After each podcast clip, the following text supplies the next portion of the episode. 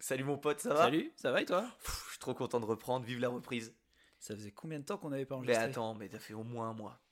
Oh, au, ouais. au moins plus qu'un au mois. moins, moins, au moins plus. La coupure a fait du bien, t'as l'air en forme. Mais je suis en pleine forme, t'as vu, je suis radieux. Mais j'étais au soleil aussi. Ça se voit. Euh, ouais. Qu'est-ce que t'es On beau. peut voyager beaucoup en ce moment, j'en ai profité. Yes, trop bien. Euh, épisode combien? 40. Oh putain, Il y a un 40. problème du coup là. Ah ouais, 40 c'est une dizaine? Il nous faut le poteau Toto. Ok, attends, je l'appelle. Je l'appelle, je l'appelle tout de suite parce Ah, que là ça merde, va on pas. a prévu. Ah, il est pas dispo, il doit Attends, être. je- je l'appelle. Ah, il doit être pris là. Euh, Thomas? Oui, c'est moi-même qui. Euh, Dis-moi, on est en train d'enregistrer avec Thomas. Euh, on est à l'épisode 40, on vient juste de se rendre compte. On vient juste de se rendre compte que bah, il fallait que tu sois là. Euh, t'es dispo là ou t'es pas dispo? Euh, bah non.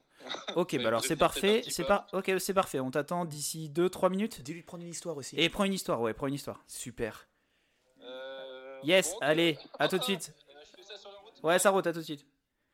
C'est bon, il est ok? Ouais, a priori. Allez, on lance.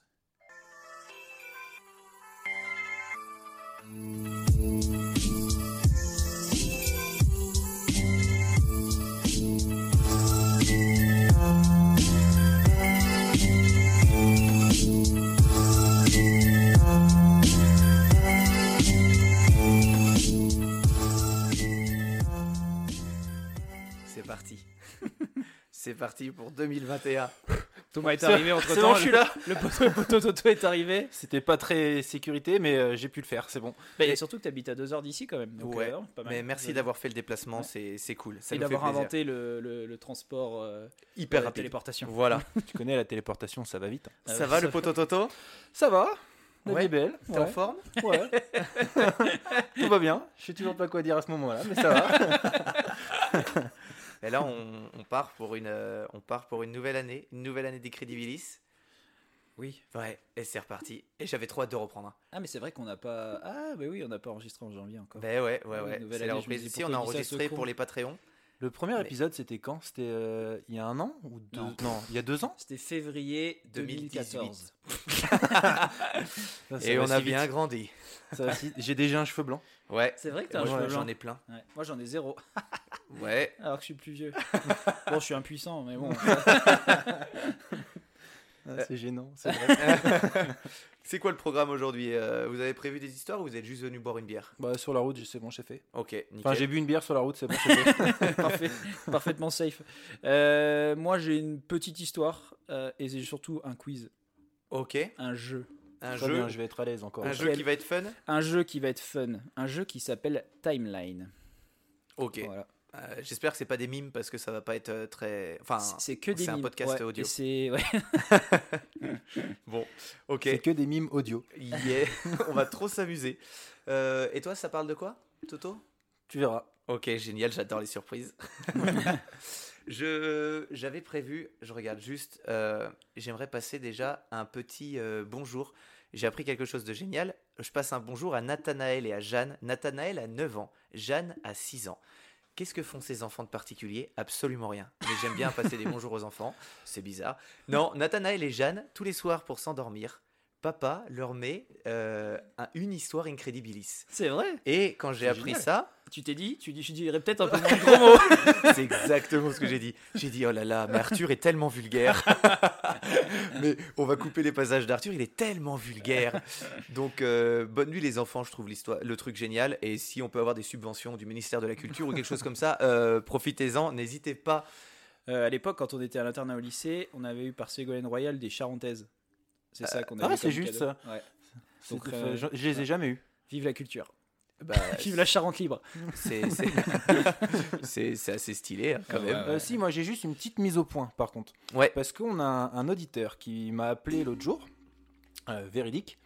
Euh, si tu m'écoutes, euh, big up Aurélien, aka Billy. Euh, il m'a reparlé de cette histoire de d'Indiana Jones en, en- en rigolant, en, se- en se- en- en rigolant de moi. Pourquoi vous en rappelez, rigolant? Je me rappelle. Parce que vous avez, euh, il y a un auditeur qui vous avait dit, ah non mais il s'est trompé, euh, Indiana Jones c'est pas euh, de George Lucas, c'est de Spielberg. Eh bien pas du tout. Et vous vous êtes pas excusé et ça ça m'énerve.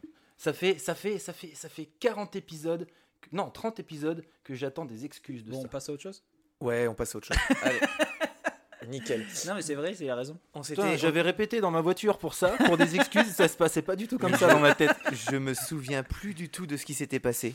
Non mais donc Indiana Jones c'est bien de George Lucas, l'histoire c'est bien de George Lucas mais réalisé par euh, Spielberg. Ah ouais, Et, ouais, c'est ça, ouais. Ça me semblait euh, important de le Mais nous, préciser après, on avait même dit que c'était. euh, dans je sais l'épisode plus- 10. On avait vu que c'était je sais plus qui et euh, on avait dit quoi après? Que c'était Tarantino et on avait reçu des messages disant mais non mais les gars c'est pas Tarantino. Ah oui, parce que les gens, les gens n'avaient pas pas compris ça. la blague. Ça je savais pas. Second degré hein, les gars. Bref. Bref. Euh, On n'est pas venu les mains vides. on n'est pas venu les mains vides. Enfin, toi, t'es pas venu les mains vides. Thomas non plus a priori. Putain, il a, il a même eu le temps de passer acheter un petit truc alors que c'est le couvre-feu. Et pas n'importe quel truc. Moi Euh, j'avais ça dans la cave, hein, tu sais. Bon, bien sûr on enregistre à 16h. ah, bah oui. Faut Et qu'on ait fini avant 18h d'ailleurs. Eh Il oui. faut qu'on ait fini Mhm. bientôt. Allez, un petit jingle. Alors, alors. On boit quoi, patron? Et on boit quoi? Euh, alors, j'ai ramené plein de choses. Euh, celle qu'on va faire gagner, en tout cas, c'est celle que je vais vous présenter maintenant. C'est la Chili IPA de Piggy. Donc, Ça, je euh, prends ça. Ouais, c'est une DDH IPA à 6.7 degrés qui est, qui est brassée avec du chipotle. Ouais, ça va piquer. Génial. C'est tout ce qu'on c'est veut. truc qu'il y aura à gagner. Euh, je suis venu avec une petite surprise après, d'accord, qui sera en rapport avec mon histoire. Et euh, j'ai réussi à choper sur Bironomie, parce qu'ils sont toujours à la pointe, euh, des bières de chez Monochrome. Euh, Elles sont juste sorties, celles-ci, non? Euh, ah bah c'est- c'est c'est une super brasserie. Tu sais, c'est ceux qui font euh, les canettes euh, où le bas de la canette est trempé dans de la. Ah ouais, dans La de la cire. cire. Et donc là, j'ai une, une, euh, enfin de l'hydromel groseille cannelle. Et l'autre, c'est une double IPA miel gingembre. Hydromel, t'as dit? Ah, donc moi j'ai ramené de l'hydromel et je le savais pas du tout. Ouais. Mais si je l'ai dit, comme tu, tu on s'en est parlé, euh, on s'en est parlé. Ah oui, on pardon. s'en te est pas parlé. Alors on s'en est pas parlé. Non en vrai euh, je m'en rappelais plus du tout. Ouais. non plus, connais la mémoire, J'ai même oublié ton histoire. Et après, du coup, j'ai deux surprises. Enfin, deux surprises. Une surprise qui déclinait en deux bouteilles. Et sache que les surprises, on adore ça. Ouais. Super. Alors, euh, si on n'attendait pas plus pour goûter quelque chose Allez, de c'est délicieux, parti. Ça commence par quoi? Ah bah ça va commencer par la chili. hein. Allez, ça commence par la chili. Direct. Je te laisse. euh, Alors, je tiens à dire que ça sent le chili. C'est- C'est c'est incroyable, hein Ça parle espagnol. Donc ça, c'est le passage où, euh, par exemple, les enfants, avant de vous endormir, ce n'est pas le passage le plus intéressant et vous n'allez rien apprendre pour l'histoire. Mais revenez dans 10 minutes. ah, mais pourquoi la, la mienne n'a pas du tout la même couleur? Ah, Parce que moi, j'ai une lumière orange derrière moi, Thomas. Yes, ben, j'aurais dû le D'ailleurs savoir. j'ai pas parlé de ça, il est génial le nouveau studio. Ah, le studio est Ouais. bien. hein. Ouais, le nouveau Incroyable. studio, je veux Ben, bien on s'y est mis, euh, on s'y est collé deux semaines. Ça change puis, de la euh, cuisine. Ouais, un petit peu, merci. Euh, donc voilà, nous sommes prêts. Ouais, nous sommes On prêts. goûte. Ça sent bon. Ouh ça sent si bon. Moi, je continue à parler. Hein. J'aime pas quand il y a un blanc. euh, De raison. dégustation. Dans ma tête c'était mince, on goûte en même temps. Ouais. Et là, erreur, erreur stratégique. On est quand même sur quelque chose de bien. Piggy, c'est toujours bien. Oui. Bah, ça fait, euh, ça fait pas mal d'épisodes où on, on boit ça. hein. Parce qu'il y a deux, deux ou trois épisodes, on était sur une piggy aussi. Oui, on avait vu une super. euh, je crois que c'était une, une- une double IP aussi là pendant euh, l'enregistrement avec euh, Siroton Loublon. Ouais. Elle était dingue. Oh, Donc oui, voilà, euh, on dit quoi? Moi je trouve que le chili est pas hyper hyper présent finalement. Non, j'aurais aimé que ça pique bien, moi. Moi, j'aime le sentir le lendemain Il y a un matin. petit picotis quand même euh, sur. euh, Ouais, Non, il y a un, au- au fond de la il y a gorge, un on le sent. picotis. Je veux du tabasco. dis, mais oui, si, on le sent sur le palais. Mm. Mais euh, moins forte que celle de, de Ouais, la débauche qu'on avait vue. Elle est, elle est super bonne, Mm. mais elle pique pas assez. Mm. Les amateurs de piquant seront De pas rassasiés. Cora- Corachao. bon, euh, c'est toi qui commence comme d'habitude. C'est à moi de commencer? Bah, en fait, disons que si je commence, il faut que j'aille chercher des nouvelles bières. Ah oui, parce que toi, t'as ton, t'as ta surprise, t'as ton thème, t'as tout ça. Voilà, donc euh, il faut que tu commences, t'as pas le choix. Ou on laisse commencer Thomas. Vous voulez que je commence pour, euh, pour une fois? Bah, moi, je commencerai bien parce que j'aime bien commencer. Ok, alors vas-y. Et puis parce que j'aime bien après déguster, euh, Être tranquille. déguster gentiment. Je, je prévois juste, hein, je suis comme ça. J'aime bien prévoir les choses. Euh, moi, j'ai prévu une petite histoire. Ça a été long à préparer. J'ai galéré en fait. Pendant les vacances, j'arrive pas à, à trop bosser. Et J'ai rien foutu. J'ai rien foutu. Je me suis dit, je prends de l'avance, on va enregistrer des épisodes en avance. T'as vu, on a rien foutu. rien, ça a été trop dur. Et moi, cette histoire, mais j'ai jamais mis autant de temps pour préparer un dossier. Ouais. Ça a été long. Mais bon, l'important c'est que ce soit fait.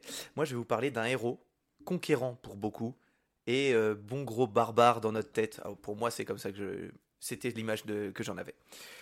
Et euh, plus de 800 ans après sa mort, ce chef militaire suscite toujours autant de respect et la fascination auprès des peuples d'Asie, mais aussi dans le monde entier. Vous avez une petite idée? Gengis Khan. J'aurais pas dû te le dire avant. la surprise est tellement gâchée. J'allais dire George W. Bush, mais Non, c'est ça? Ouais, c'est ça.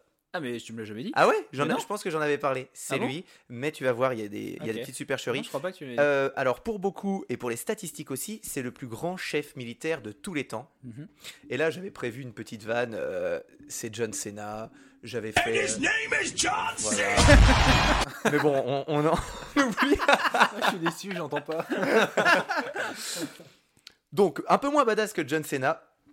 Mais euh, notre gars a vraiment eu une armée gigantesque, inarrêtable. Il a roulé sur le monde et personne n'a réussi à l'arrêter. Et bon, Arthur, tu l'as dit, c'est bien Gengis Khan. La fulgurante expansion de son peuple semble à première vue un peu difficile à expliquer. Ok, on se base sur des bergers nomades qui étaient quand même de bons guerriers, hein, euh, c'est vrai. Mais comment ils ont pu en arriver là? De base, il n'y a rien d'exceptionnel. Alors oui, c'est des remarquables cavaliers très très bons archers. Ils ont un climat rigoureux, ils vivent là-dedans, ça les endurcit vraiment beaucoup. Mais quand même, de là à en faire la plus grande armée, une des plus grandes armées de tous les temps. Aucun de leurs prédécesseurs venus des steppes, peuples nomades et guerriers, n'a rencontré un succès comme cette armée. Les troupes de Gengis Khan n'ont bénéficié d'aucune technologie supérieure à celle de leurs prédécesseurs. En fait, il n'y a pas eu d'avancée souvent dans les grandes armées. Il y a l'arrivée des canons, des, bateaux qui vont complètement modifier et faire qu'un pays va prendre de l'avance. Là, euh, non, en fait. Ils sont restés sur leur arc composite qui n'a pas changé depuis 2000 ans. Même pas une nouvelle flèche aérodynamique pour aller plus vite. Rien. La structure de l'armée mongole, divisée en unités, alors c'est assez intéressant. C'est des unités de 10, de 100, de 1000 et de 10 000. Donc tout est imbriqué. Bah, ça, c'est pas nouveau non plus parce que ça existait euh, trois siècles avant Jésus-Christ. Donc, qu'est-ce qui a permis de faire ça? Je vais vous présenter tout le dossier parce que j'ai envie que vous compreniez un petit peu d'où vient cette fabuleuse expansion. Et en fait, euh, je vais vous donner la réponse. C'est bien la, la personnalité de Gengis Khan qui est la clé qui permet de comprendre une telle réussite. Il est en effet l'un des meilleurs généraux de tous les temps. Et voilà, il- aujourd'hui, les historiens s'accordent à dire que c'est peut-être le plus grand chef militaire de tous les temps. Gengis Khan fait partie des plus grandes figures historiques, à côté de, vous connaissez, Napoléon et Patrick Fiori, et tout comme eux, il est devenu une légende dans le monde entier, et je pense qu'il est temps de parler un petit peu de lui.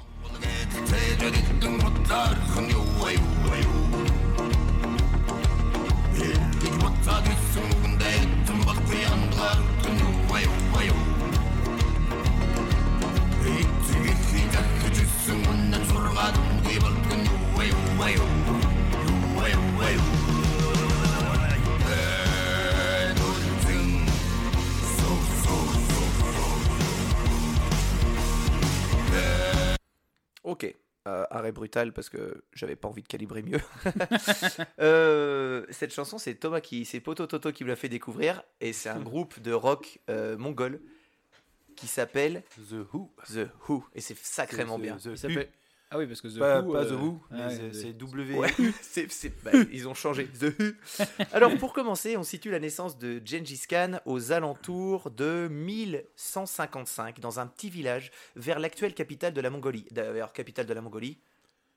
Euh, Ulaanbaatar. Exactement. À cette époque, Et on l'avait pas préparé. bah. Je jure. Hein. Jamais. À cette époque, les 40 grands clans mongols sont déchirés par des guerres et divisés face à leurs rivaux, les Turcs et les Tatars.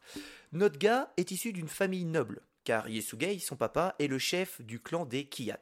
Sa mère, Oelun, est la femme principale du chef, et sa favorite. Et oui, la polygamie.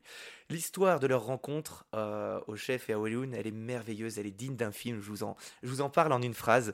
Oelun est kidnappé enfant à sa famille pour être marié à Yesugei de force. Enfin, bon, j'ai parlé. Ça, c'est le romantisme.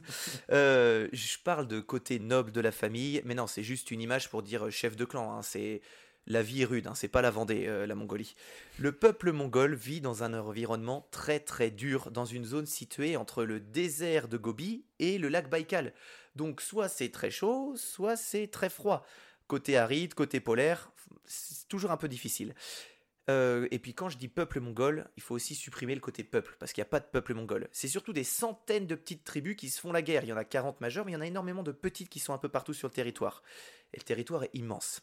D'ailleurs, c'est tellement le bordel dans la zone que les Chinois appellent ce- cette zone le territoire des barbares.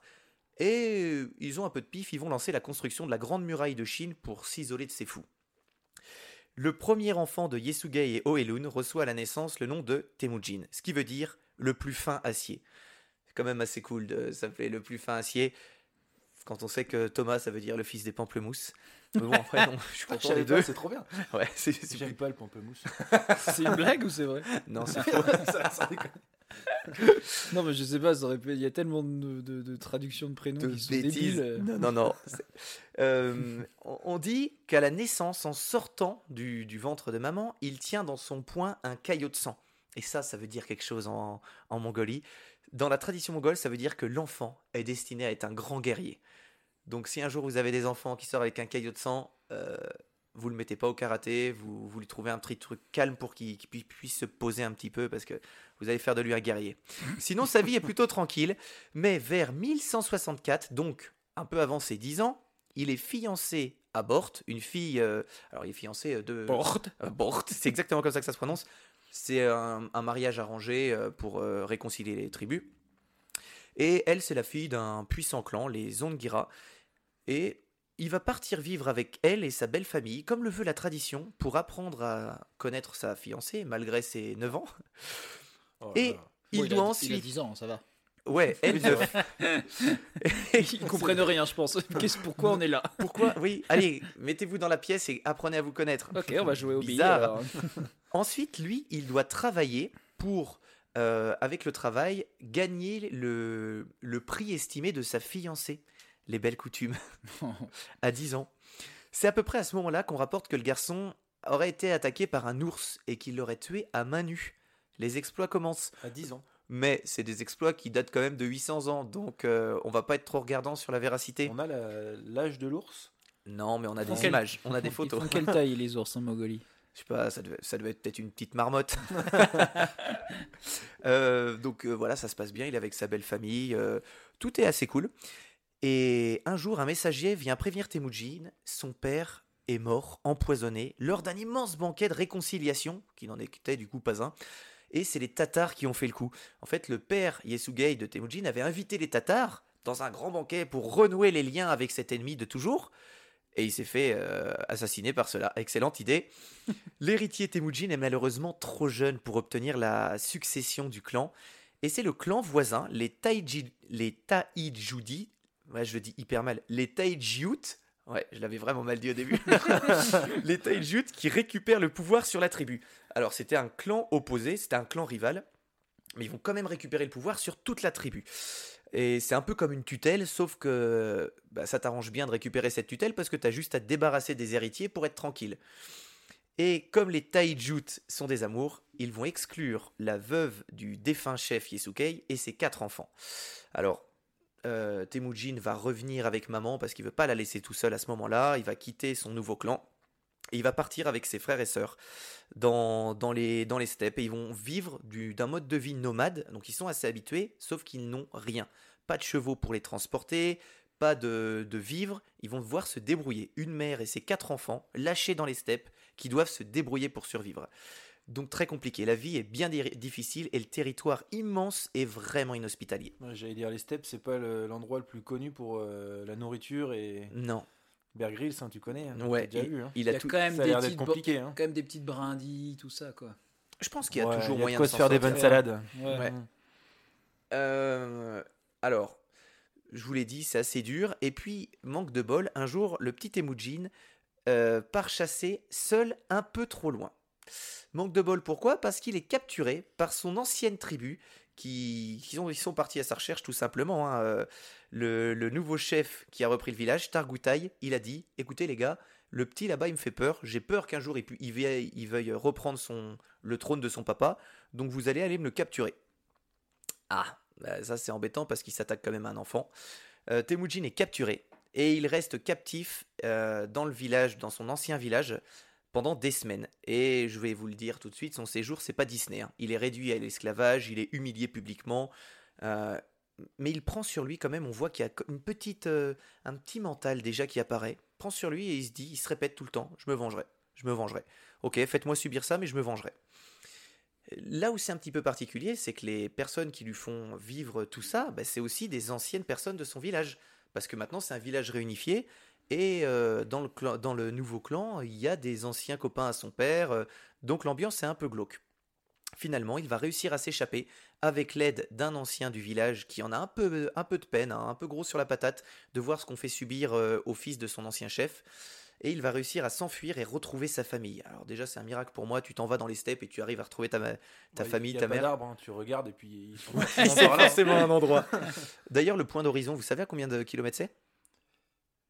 Alors je l'ai- je l'ai su, je sais plus, et j'ai un chiffre qui est complètement nul. Vas-y. J'ai 8 km, mais c'est bien plus loin que ça. J'ai 40 en tête et je l'ai entendu cette semaine, je pensais que c'était beaucoup moins. Euh, L'horizon de la mer, c'est euh, 40 km. Ça se trouve, 40? c'est une... j'ai entendu ça cette semaine, la personne qui me l'a dit, j'espère que c'est pas une grosse connerie. Je sais pas pourquoi j'ai toujours eu 8 en tête, alors que, bah non, 8, c'est largement plus loin que ça. ouais. Ou peut-être que. Ouais, je sais pas. Bon, on reprend. Alors pour Temujin, ah ouais, il a retrouvé sa famille, mais ça reste la galère. hein. Ils doivent se battre pour manger, ils volent, euh, ils essayent de mendier, mais il n'y a pas beaucoup de passages. Ils se baladent. Bref, pas juste besoin d'aller ouvrir le, le frigo pour se remplir le ventre. Chaque repas, c'est un combat. Faut vraiment que vous compreniez ça. La vie, c'est c'est terrible. Mais en grandissant, Temujin devient fort. Et ce qu'il a subi durant son enfance, ça a fait de lui un jeune adulte très déterminé. Il part avec sa famille retrouver sa femme Bort, la jeune fille qu'il avait épousée euh, un peu plus tôt. Et ils se retrouvent, euh, ouais, c'était parti un petit peu précipitamment. Ils arrivent à se réconcilier. Et à partir de là, Temujin a une seule mission. Comme dans un film, il veut reconquérir son honneur et les territoires de son père. Pour ça, il va se servir de la troupe du clan de sa belle famille qui accepte de l'aider et des anciens alliés de son papa. Alors le plan commence à se réaliser, hein, euh, mais comme dans, un tout bon, comme dans un bon jeu de société, tu peux jamais être tranquille. T'as toujours quelqu'un pour t'embêter. J'aurais dit emmerder, mais vu que Nathanaël et Jeanne nous écoutent, Ah ouais, mais c'est fini T'as bien ça. raison. c'est fini. Euh, 15 km. 15 km, tu vois, j'avais entendu 40. Ouais, C'est toi qui as Thomas- gagné. C'est Thomas qui a gagné. Un point déjà. Pour Voilà. Thomas part avec un avantage d'un point. Bah, pas- J'abandonne. C'était pas forcément juste hein, ce que j'ai dit. Non, mais t'es plus proche. Ouais, C'était toi le plus proche. T'es largement plus proche. même. Sache que je l'ai entendu, ça. Je, ben, je coupe parce que j'aime bien. Les gens aiment bien quand on dévie sur Ah les ouais, histoires. Je suis en train de saigner une émission en ce moment, meilleure émission internet euh, Twitch, hein, euh, Popcorn. J'écoute tout, mais je pense que même meilleure actuellement émission, télé confondue, c'est trop bien. Et il y avait Ponce avec qui on avait fait un enregistrement dans cette émission. Ouais. Et ben, je crois que c'est lui qui dit 40 km. dans un. Mais bon. On va, on va lui envoyer un message. Bien joué, bien joué. Mais vraiment, allez écouter Popcorn sur euh, toutes les plateformes de podcast. C'est trop cool. Eh, les recommandations, c'est à la fin. Ouais, Stop maintenant. Allez. enchaîne. Arrêtez d'écouter Incredibilis, allez voir Popcorn, ça vaut le coup. Euh, donc, je vous le disais, la vie lui joue un peu de tour. Bort, à ce moment-là, au moment où il commence à se dire Ouais, ça va être la guerre, on va faire un truc de dingue, Bort se fait kidnapper. Par qui? Par les Merkites. Mais c'est qui les Merkites? Les Merkites, c'est le peuple de la mère de Temujin, d'Oelun. Qu'est-ce qu'ils viennent faire ici? Pourquoi ils viennent kidnapper Bort? Ben, Eux, ils veulent simplement se venger du kidnapping de leur, du kidnapping de leur fille 20 ans plus tôt. Ah oui, la rancune. Ils se sont dit, ah ouais, vous avez kidnappé Oelun Eh ben, on va kidnapper Bort. Sympa. Oh, Et là, 20 ans plus tôt, déjà, ils ont vécu 20 ans. Ça. Ouais, c'est déjà pas mal. La, la vie n'est qu'enlèvement pour l'instant. Ouais. Eh ben, la grosse galère, c'est que c'est des peuples de nomades. Donc t'as pas à dire, euh, ouais, ils sont à Mulhouse, va les chercher. Non, non. Temujin va mettre un an à retrouver sa femme. Parce qu'il va jamais réussir à retrouver le, le- le bon clan. Il va quand même la retrouver. hein. Sauf que quand il la retrouve, bah, elle est enceinte de 8 mois. Et elle a été quand même pas mal violentée pendant sa captivité. Et elle est partie un an. Un rapide calcul, euh, bon. Lui, il comprend que le bébé n'est pas de lui. Elle a des grossesses longues. Le froid, tout ça. Ouais. Et euh, Temujin et Bort décident quand même de garder l'enfant. Et lui, euh, père de l'année, il dit Je vais l'élever comme mon propre fils et il n'y aura aucune différence. Par contre, avant, avant l'accouchement, euh, c'est vengeance. Alors, les outils de guerre mongols sont assez simples. hein. Comme je vous l'ai dit, c'est les chevaux. Alors, particulièrement rapides et endurants, c'est des tout petits chevaux. C'est des petits chevaux. hein. Ouais, qu'on la- c'est c'est vraiment pas mal pour eux parce qu'ils ont la possibilité de se débrouiller complètement seuls. Ils lâchent les chevaux, ils les attachent pas parce qu'il n'y a pas de poteau pour les attacher dans les steppes. Ouais, les brindilles. T'es brindilles. Toujours ces brindilles. Et les chevaux peuvent vivre tout seuls, ils n'ont pas besoin qu'on les aide à vivre. Et ils, ils viennent quand on les appelle. Et puis avec eux, ils ont toujours leur petit arc recourbé, vraiment maniable, qui peut percer n'importe quelle armure. Ils l'ont fait d'une façon où il a quand même pas mal de puissance. Donc c'est leurs deux seuls atouts. Et avec seulement ces deux caractéristiques, Temujin va inventer une stratégie très simple pour exploser le, clan Merkite. Il utilise une technique qui va faire des centaines de fois par la suite, hein, et qui va faire de son armée une des plus puissantes du monde. Après, il aura plus besoin de faire ça, hein, vous verrez. Euh, pour vous faire la scène, lui et sa troupe arrivent sur leurs chevaux. Ah, ils entament le combat avec les gars du village, euh, les Merkites. Mais à peine le combat commencé, hein, à peine les premiers échanges de, de lames, ils font demi-tour. Et ils hurlent repli, repli, et ils partent. Il y a une coutume euh, dans les clans mongols, c'est quand quelqu'un s'en- s'enfuit, tu le poursuis pour le tuer. Et Temujin veut jouer avec ça. Donc les Merkites, les Merkites vont faire exactement ça. Ils vont prendre en charge le clan de Temujin. Et là, c'est la course. Euh, course-poursuite à cheval. Bam, bam, bam. Et à un moment, Temujin, il est pris quand même en charge par des centaines de guerriers. hein, euh, pas de En panique. chasse, en chasse, ça fait deux fois que tu dis en charge. Mais moi-même, je l'entends et je me reprends pas. Ça, je me dégoûte. Donc il est pris en chasse, il panique pas. Et à un moment, il va lever le bras, il hurle de s'arrêter et tout son clan s'arrête en même temps, fait demi-tour, sort les flèches et mitraille les poursuivants. C'est fini. Impossible de riposter, trop près pour éviter. En quelques secondes, le clan Merkite est décimé. Enfin, les combattants. Juste cette toute petite technique toute simple. Ça il a gagné sa première grosse bataille. Alors bien sûr, c'est un gentleman, hein, il va accueillir les survivants Merkites dans ses rangs, les forcer un petit peu. Et petit à petit, la famille déchue se reconstruit. Elle devient plus fort, plus forte. Lui, son fort caractère va lui permettre d'avoir des amis fidèles tout au long de sa vie, hein, vous verrez, mais aussi pas mal d'ennemis. hein. Le projet, maintenant, il est simple. Et c'est un pitch de film. Si on se rassemble tous, personne ne pourra nous arrêter. Et ouais, car à cette époque, les peuples nomades d'Asie centrale sont divisés et manipulés par des puissants monarques, notamment chinois. qui ont- C'est Brevard. Ouais, c'est exactement ça. En fait, ce qui se passe, c'est que là, les sources sont. C'est un, c'est un peu difficile de trouver des sources parce que ça se base sur trois livres sur cette époque.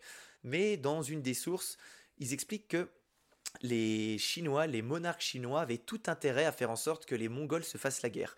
Donc, ils créaient des querelles euh, au sein de- des différents clans, ils finançaient un clan puis finançaient un autre, en espérant que les clans continuent à se faire la guerre, parce que l'Empire mongol réuni, c'est une armée gigantesque. Divisée, la Chine était plutôt tranquille. Mais il faut prendre ça avec des pincettes. Donc, euh, avec ces, ces financements et tout, les Chinois, en fait, empêchent les Mongols de devenir forts. Mais ça, c'était avant Gengis Khan. Lui, avec toutes les amitiés qu'il va se faire avec les chefs de clan, il va réussir en 1189, après une série de guerres et d'alliances, hein, à se faire nommer Khan. Alors Khan, c'est tout simplement euh, le, le grand chef. hein. Il devient chef de tous les Mongols. C'est un principe assez simple. hein. Il commence par aller voir euh, toutes les petites tribus. Il dit Allez, on, on se met ensemble, on va être plus fort. Si les tribus disent oui, bah c'est cool. Si elles disent non, on- il les tue. Voilà. Puis à un moment, les gens commencent à flipper. hein. Et puis, de petite à petite tribu, il va aller voir des tribus de plus en plus grosses et il ne perd jamais. Donc, euh, c'est un peu comme un jeu. Il grossit, grossit, grossit et il n'y a plus personne qui lui résiste. L'instauration d'une discipline de fer est un des piliers de son armée. En 1202, avant de se lancer dans une expédition dont l'objectif est de se venger des Tatars qui ont assassiné son père hein, des années auparavant, le guerrier mongol donne une directive catégorique à ses troupes. Je cite Si nous écrasons l'ennemi, que personne n'emporte de butin, car il sera réparti plus tard. Si nous devons reculer, nous reviendrons à notre point de départ, nous reformerons nos rangs et nous retournerons au combat avec fougue. Ceux qui ne retourneront pas au, co- au combat auront le coup tranché. C'est clair, c'est net, c'est un bon chef. Il élimine ainsi l'une des plus grandes faiblesses des armées mongoles de l'époque. de l'époque. Les guerriers victorieux prennent la sale habitude, une fois que la bataille est un tout petit peu gagnée, de se jeter sur les trésors. Sauf qu'à ce moment-là, il suffit que les, mecs- les autres se retournent, ou ils les laissent s'enfuir et peuvent revenir. Non, ils s'étaient beaucoup trop obnubilés par les, les gains qu'ils oubliaient de, de, de terminer le travail. C'est un peu bizarre de dire ça. Spécial. Et règle sympa, les châtiments pour manquement à la discipline sont toujours collectifs. Alors, je vous explique. Lorsqu'un soldat, membre d'un harban, c'est une unité de 10 hommes, comme comme je vous ai parlé au début, fuit une bataille, lui et ses 9 compagnons sont exécutés. Lorsqu'un harban complet prend la fuite, la division des 100, là, un yagoun ça s'appelle, est exécutée également.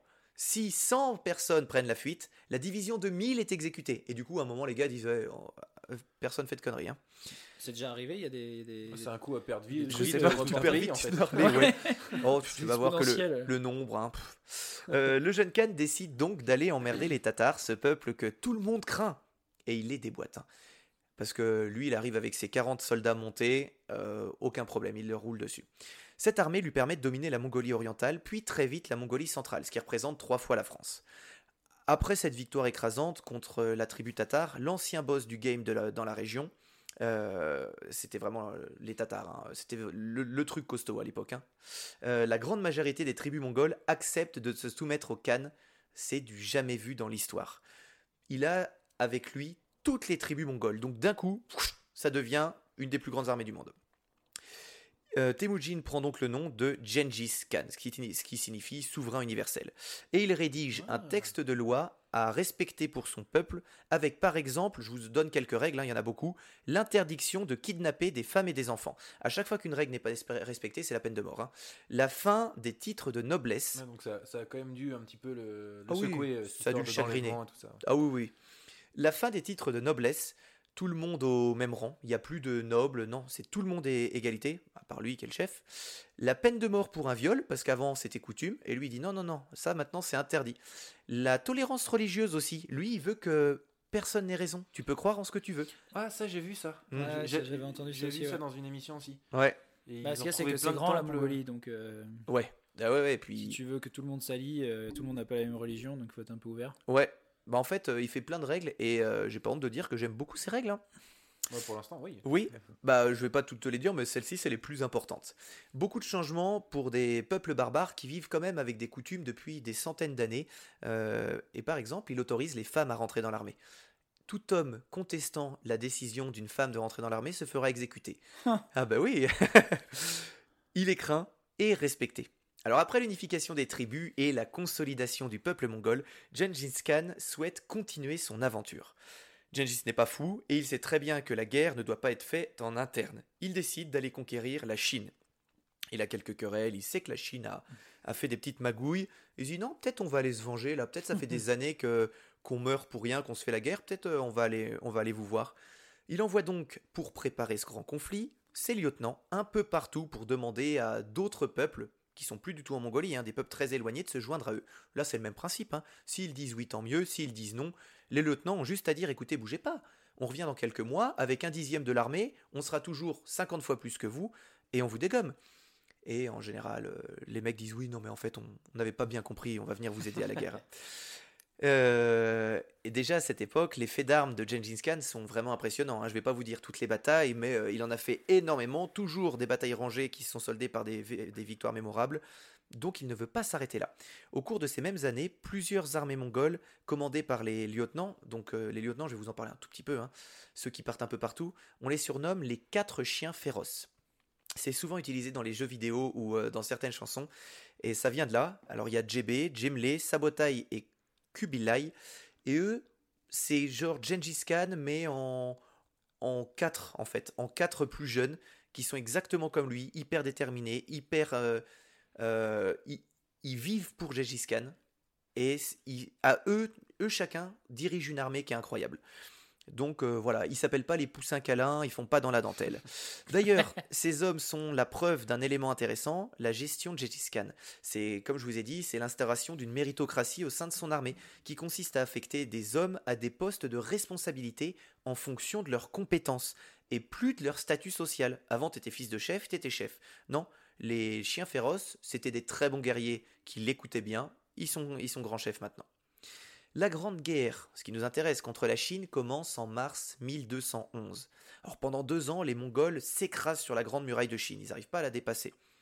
Bon, elle a été construite pour ça aussi. hein. c'est pas très grave.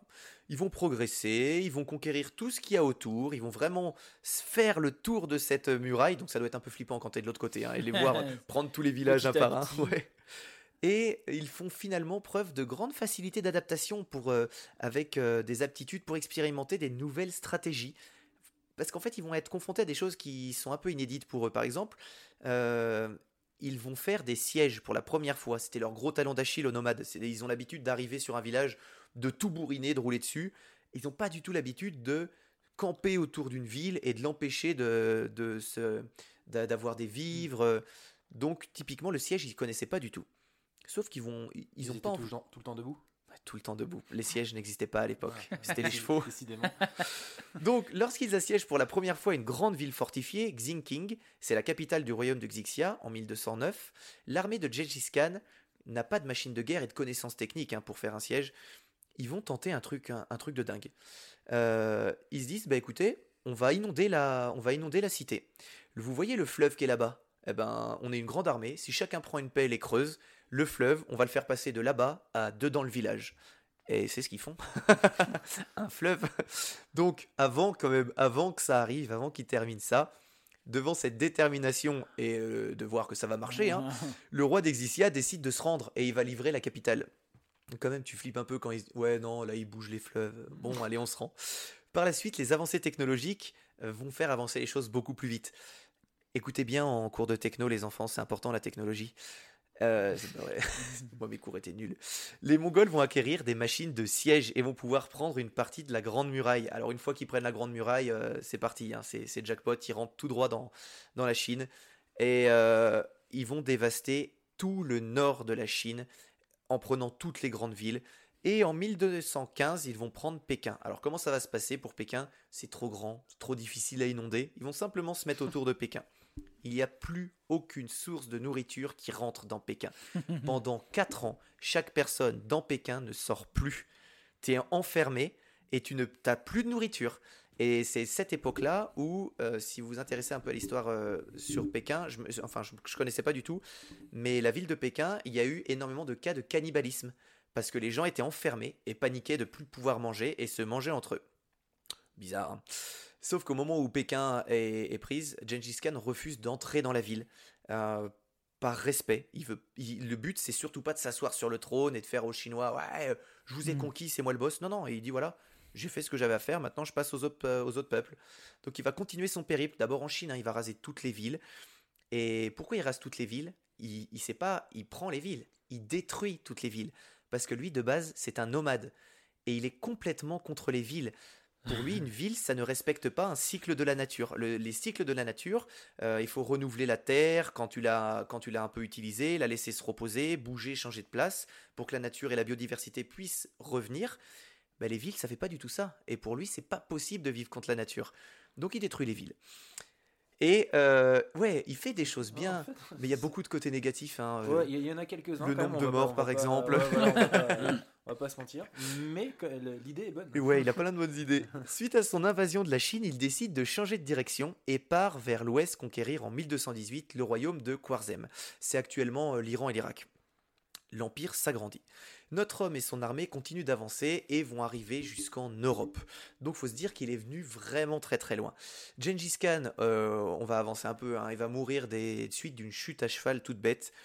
Euh, mais lui meurt, mais pas son rêve. Son territoire de 30 millions de kilomètres carrés, hein, donc faut, je sais pas si vous vous représentez, me- l'Empire romain, c'est 5 millions de kilomètres carrés.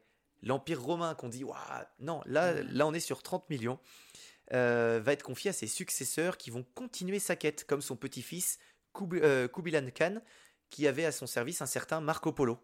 Marco Polo travaillait avec Kubilan Khan, et ça c'est intéressant. Alors pour récapituler, Gengis Khan, c'est 40 millions de victimes présumées pour ses conquêtes, soit 15% de la population totale à Ouais, l'époque. il est là le côté négatif. quand Ouais. même.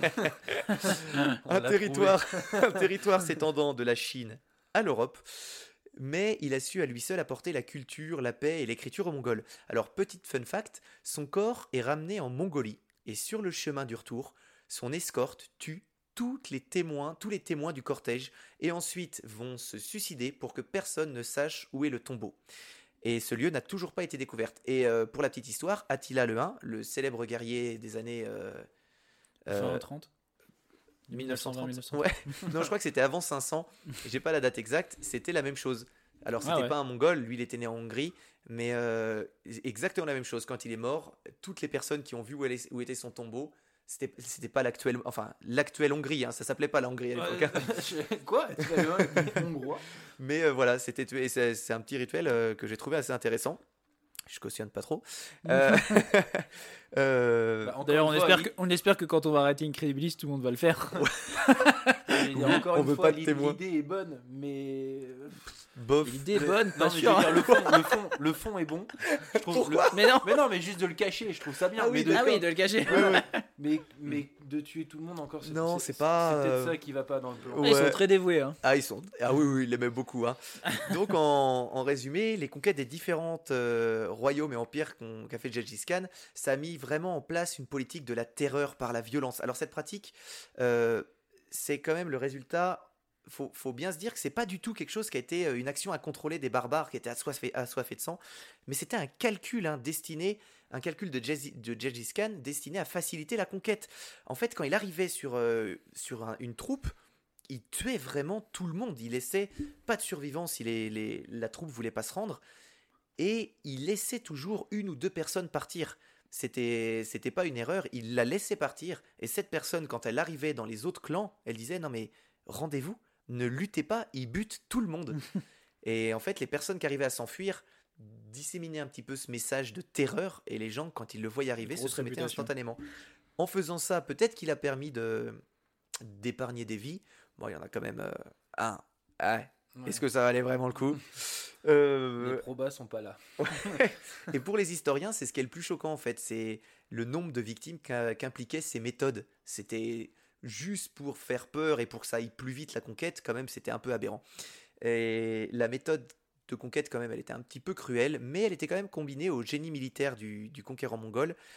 Et tout ce qu'il a fait autour, ça n'avait jamais été observé pour les armées, comme une expansion aussi rapide, une euh, cohésion, de la... J'arrive pas à trouver le mot depuis tout à l'heure, quand, quand tu suis ton souverain, que tu es... La fidélité. la fidélité, voilà, les, Mhm. les peuples qui ne l'avaient jamais rencontré dans tout son immense territoire lui étaient fidèles. Ouais, ben voilà. Dévotion, c'est mieux. Euh, je vous avais dit, quand je vous en avais parlé, j'avais dit un chiffre qui était complètement faux. J'avais confondu les 15, euh, les 15% de la population avec ça. En fait, en 2003, il y a des chercheurs qui ont montré que Ah actuellement, une personne sur 200 est un descendant de Gengis Khan.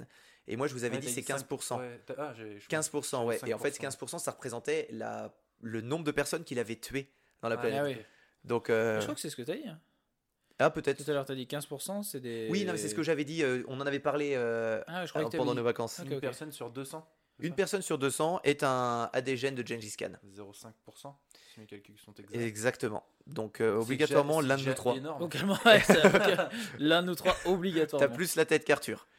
C'est vrai. Ouais. Mm. Pas du côté mongol, hein. Moi, j'ai Non, plus, la tête à parce que des- lui, moi, il est j'ai plus la tête à descendre d'Hitler, tu vois. Ouais, un peu trop blond, un peu trop les yeux bleus.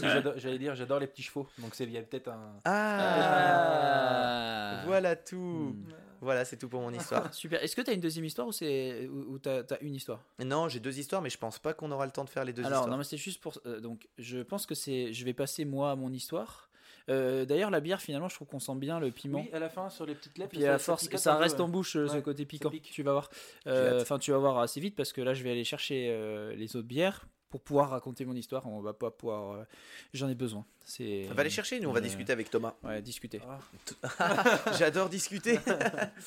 Euh, Qu'est-ce que t'en as pensé de cette histoire? Moi, je trouve ça fou. C'est toujours- Enfin, c'est c'est toujours des trucs tu connais, mais en fait, non, tu connais pas. Tu sais, c'est bah, c'est comme euh, mon histoire. C'est tu penses que tu connais, mais en fait, non, tu connais pas. Ça, c'est intéressant. C'est- Bon, Je trouve ça génial. il faut faire attention aussi. Je l'ai raconté d'une façon euh, où j'explique l'histoire, mais je me faut vraiment penser que c'était surtout, il a surtout fait beaucoup de morts. hein. C'est le, le premier plan qui doit, dont on doit se souvenir, c'est que c'est un quand même euh, la personne qui a, qui a commis les plus grands massacres de l'histoire de l'humanité. Mais à côté de ça, ça a été apparemment un bon chef. Et Arthur nous revient tout de suite avec ses deux bières. D'ailleurs, il y a. euh, euh, comment il s'appelle Euh, J'ai un trou. Le podcast, tu sais, du Québécois. Euh, Alors attends. Ok. Ouais, ouais, Ah. je- ouais peut-être j'ai un trou. Les pires moments de l'histoire. Ah oui, oui, Les pires moments de l'histoire. Il en a fait un. et le- son dernier épisode est sur Gengis Khan Ouais. en fait. euh, et il hyper bien aussi. Mm. Voilà. Allez, écoutez. Donc, euh, moi je vais partir sur mon histoire. Je vais vous servir une bière qui est une euh, qui va te plaire Thomas parce que c'est une stout, J'aime ça. euh, Imperial Stout, Palo Super. Santo, donc de la brasserie La Débauche. Magnifique. Ça devrait te plaire. Euh, Je parie que t'as pris un je- je décapsuleur. parie que j'ai pas pris de décapsuleur. Eh, écoute, tu peux aller rechercher un décapsuleur, c'est pas grave. Hein Non non, je vais prendre ce briquet qui est ici. Il y en a plein des décapsuleurs là de Incredibilis. Mais oui. Oui, C'est vrai. mais c'est des décapsuleurs pour les Patreons. Vas-y Thomas, passe-moi un décapsuleur. Il y en aura un qui sera utilisé. Tu peux Ouais. le noter. On va le signer. Tiens. Ok. Donc, euh, les gars de Bironomie m'ont dit déjà. Alors, je vous sers, tu vois, parce que c'est une, une stat un peu, un peu, un peu différente. La, la première gorgée, vraiment, tu prends ta gorgée, tu la bois. Ok. Tu vois Et sans réfléchir. Il faut pas la sentir avant alors. Euh, si, tu peux la sentir, mais non, mais vraiment, il faut que tu la, tu la prends en bouche, tu la bois pour Ok. avoir tout l'effet. Ok? D'accord. C'est à la nitroglycérine. Ok, c'est pour l'instant c'est une bière stout classique bien marron. J'y vais ou c'est quelque chose, une expérience à faire en, entre en- Non, mais tu vas le faire avec Thomas, puis avec moi. Ensemble. Ah, je veux pas la sentir, je veux garder la surprise. Alors, dans ce cas-là, la sent pas, et, euh, et on va la boire. C'est la première fois que j'en bois une aussi. Bah, c'est magnifique. On en a deux. hein. Euh, Je bah, te laisse nous en parler, on essaye? On, on va d'ab- non, j'en parlerai. D'abord, on prend une gorgée. Ok, bah moi je continue à parler parce que cette période de blanc est assez désagréable quand on boit. Ah bah, t'as pas fait de changement de tête? Moi, Alors? Moi, Je suis hyper étonné. Bah, moi aussi. Oh Il y a quand même quelque chose, mais. Mais euh, c'est, on dirait une barley wine. euh, Ouais, c'est c'est très, c'est très sirupeux. hein. Ouais Bon.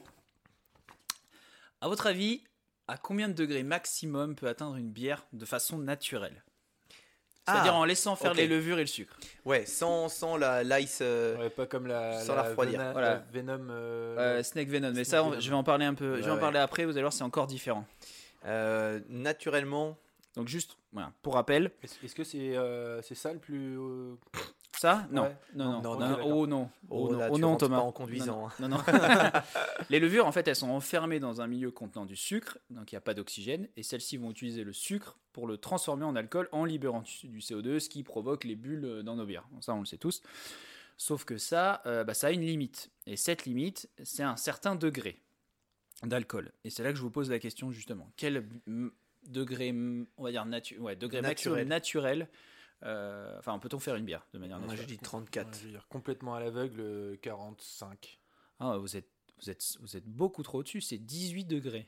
Ah ouais. 18 degrés. Et, et j'étais Ah. le plus près, ça fait un 1-1. Et Parce le match fait- est serré. À, dix- à 18 degrés, ça fait ralentir brusquement l'action des levures jusqu'à la mort en fait de ces pauvres petites levures. Ah mince. Donc du coup, il n'y a plus de fermentation et ça reste, ça bloque à, à- à 18 degrés. Après, Bon, Il y a quelques levures en fait, euh, on va dire de haute qualité, comme la Super High Gravity Ale Yeast, qui permet d'aller jusqu'à 25 degrés. Mais là, c'est vraiment la limite, plus ou moins. Euh, dans ce cas-là, comment on fait si on veut vraiment obtenir une bière qui dépasse ce taux d'alcool, qui est déjà quand même faramineux, hein, 25 degrés pour une bière, On, ça rajoute, commence à taper. on rajoute de l'éthanol. Non, on l'a fait refroidir. Il y a, il y a l'éthanol, Ah oui, en il y a l'éthanol, mais bon ça, on estime que c'est pas vraiment peu- des bières. un petit Je- peu pour ça, barbare. je, je vais en parler à la fin. Euh, tu disais toi? Il y a la méthode, euh, je sais plus le nom, euh, quand ils la, fait, la, ils la font refroidir très fort. Oui. Ouais. Donc euh, technique de la congélation. Ouais, Voilà, c'est ça. Et en fait, c'est l'icebox. ouais, l'icebox, c'est ça. ces bières-là. Donc en fait, l'icebox, c'est une bière bavaroise de fermentation basse, du coup. Donc de type bock. Une bock, c'est quoi? Bah, Une bock, c'est une... C'est un, un style de bière, c'est une type de bière de fermentation basse qu'on brassait, qu'on retrouve essentiellement dans le sud de l'Allemagne, donc en Bavière. Mais euh, c'est originaire de Basse-Saxe. Les, les peuvent être blondes ou brunes et se distinguent par un degré d'alcool élevé à partir de 6 à 8% d'alcool. Euh, elles se reconnaissent généralement à leur nom qui contient Bock. Voilà. Et, euh, et d'ailleurs, c'est pour ça aussi qu'il y a les Doppelbock. Si vous avez déjà entendu les Doppelbock, Moi jamais. on en a déjà vu en tout cas des Doppelbock. En Ouais, tout cas, sûrement, une, ouais. tu, tu Je verras. souviens pas. En- en- la Doppelbock, si tu veux, c'est. C'est. Pareil, c'est une bière de fermentation basse, mais qui va être plus forte en alcool. Do- Doppel, c'est double. Ok. Donc, euh, donc voilà, pareil, elle vient, exactement du même endroit, sauf qu'elle est brassée à l'origine par des moines, les moines de Saint-François. Euh, C'était à l'époque une version qui était bien, bien plus atténuée, enfin, mo- enfin moins bien atténuée, pardon, que les interprétations modernes. Euh, donc on avait une bière qui était plus sucrée et moins alcoolisée que ce qu'on peut trouver maintenant. Euh, voilà, elle peut être blonde, elle peut être brune, et elle diffère de la bock du fait qu'elle soit brassée avec une densité primitive. Alors on arrive, on arrive dans le technique. Densité primitive de mou de 18 à 21%. C'est-à-dire qu'en dessous de 18%, c'est pas considéré comme une doppelbock. Ok. Voilà. Euh, elle me donne chaud. C'est une variété de et pour votre-. Et pour culture, sachez, sachez messieurs, que la plupart des doppelbock se finissent pas en tort ou à tort, en référence à la reine des doppelbock, la Maximator. Polaner Salvator. Ah mince. Voilà.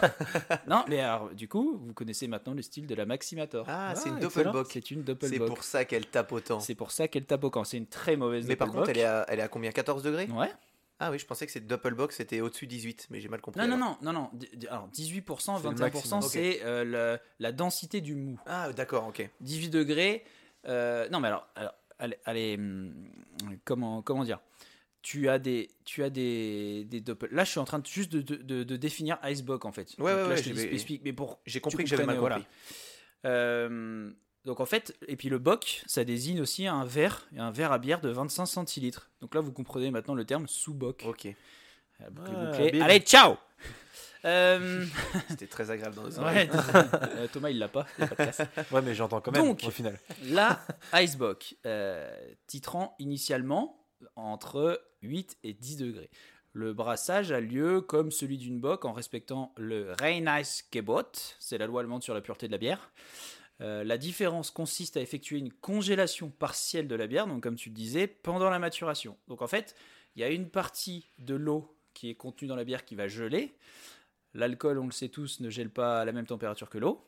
Du coup, cette glace, elle est retirée et il reste euh, au final euh, Ah, plus- voilà. Ah. Donc au final, on obtient une bière qui est plus concentrée en alcool et bah plus oui. forte en goût.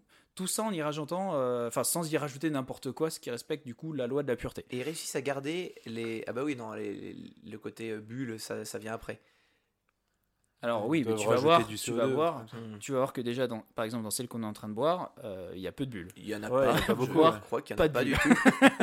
tout. Pas de bulles du tout.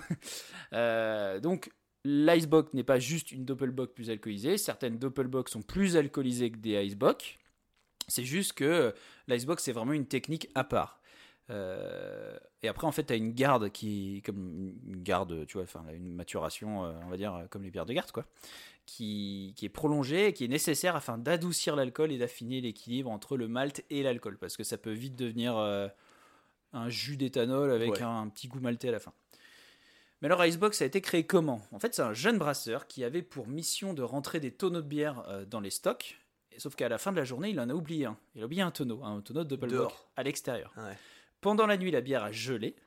Et au petit matin, furieux de voir sa bière gelée, le brasseur aurait contraint son ouvrier, donc c'est son ouvrier hein, qui a oublié La la boire. bière, oui, à, à boire ce qui restait de cette bière. Il a dû être. C'était sa punition. Euh, punition finalement pas si désagréable que ça, à en croire euh, la réaction de ses papilles gustatives. Et la, la Icebox était née. J'aime bien les histoires qui Ouais, naissent mais comme c'est ça, pas- ouais. C'est Ouais. il y a- c'est quoi? C'est pas le crumble qui est né comme ça? Non, Le la tartatin. La tartatin, voilà, ouais. ou le pneu. C'est Hein la- le caoutchouc. C'est la, la base. C'est un. Quand il l'a créé, il n'arrivait pas à, à faire une matière qui était euh, élastique et résistante, et il l'a jeté par la fenêtre. En le jetant par la fenêtre, il a atterri dans la neige et il s'est rendu compte qu'une fois refroidi, alors je, je- c'est la- c'est l'anecdote à peu près, hein, qu'il conservait ses propriétés élastiques euh, Quand c'était refroidi. une fois que c'était refroidi, la, la gomme de caoutchouc, euh, et à partir de là est né le pneu. On dira que c'est Monsieur Michelin, mais je n'en ai aucune idée. Ça, C'est génial, j'adore les trucs comme ça. Ouais. C'est c'est trop bien. Et donc là, avec toutes les manipulations qu'on arrive à faire aujourd'hui, on monte à des pourcentages d'alcool qui sont fous. Euh, Il y a d'ailleurs une petite compétition on- entre là, brasseurs. on on va juste déjà parler de celle-ci. On voit dans le, dans le, dans le verre que c'est sucré. Voilà. Donc là, Mais c'est sucré. messieurs, nous buvons la Sacred Earth 5 de la débauche. Meilleure Euh, brasserie. En fait, ils en font tous les ans, donc tu vois, ça c'est la 5, euh, qui titre à 27% d'alcool. Ah ouais T'avais pas lu quand tu Mais regardais t'as la pas bouteille lu je me, je me demandais ce que tu lisais sur la bouteille. Ah non, je- j'adore regarder sur la débauche les. Les- Ah ouais, donc t'as pas lu 27%. Mais il est marqué où le 27 Je l'ai même pas Il vu. est là, sous les 33 centilitres. Ok, ben j'avais pas vu. Oui, tu veux lire le petit texte Euh, Ouais. Mon esprit, comme mes vertèbres, invoque ardemment le repos, le cœur plein de songes funèbres, je vais me coucher sur le dos. C'est euh, Charles Baudelaire.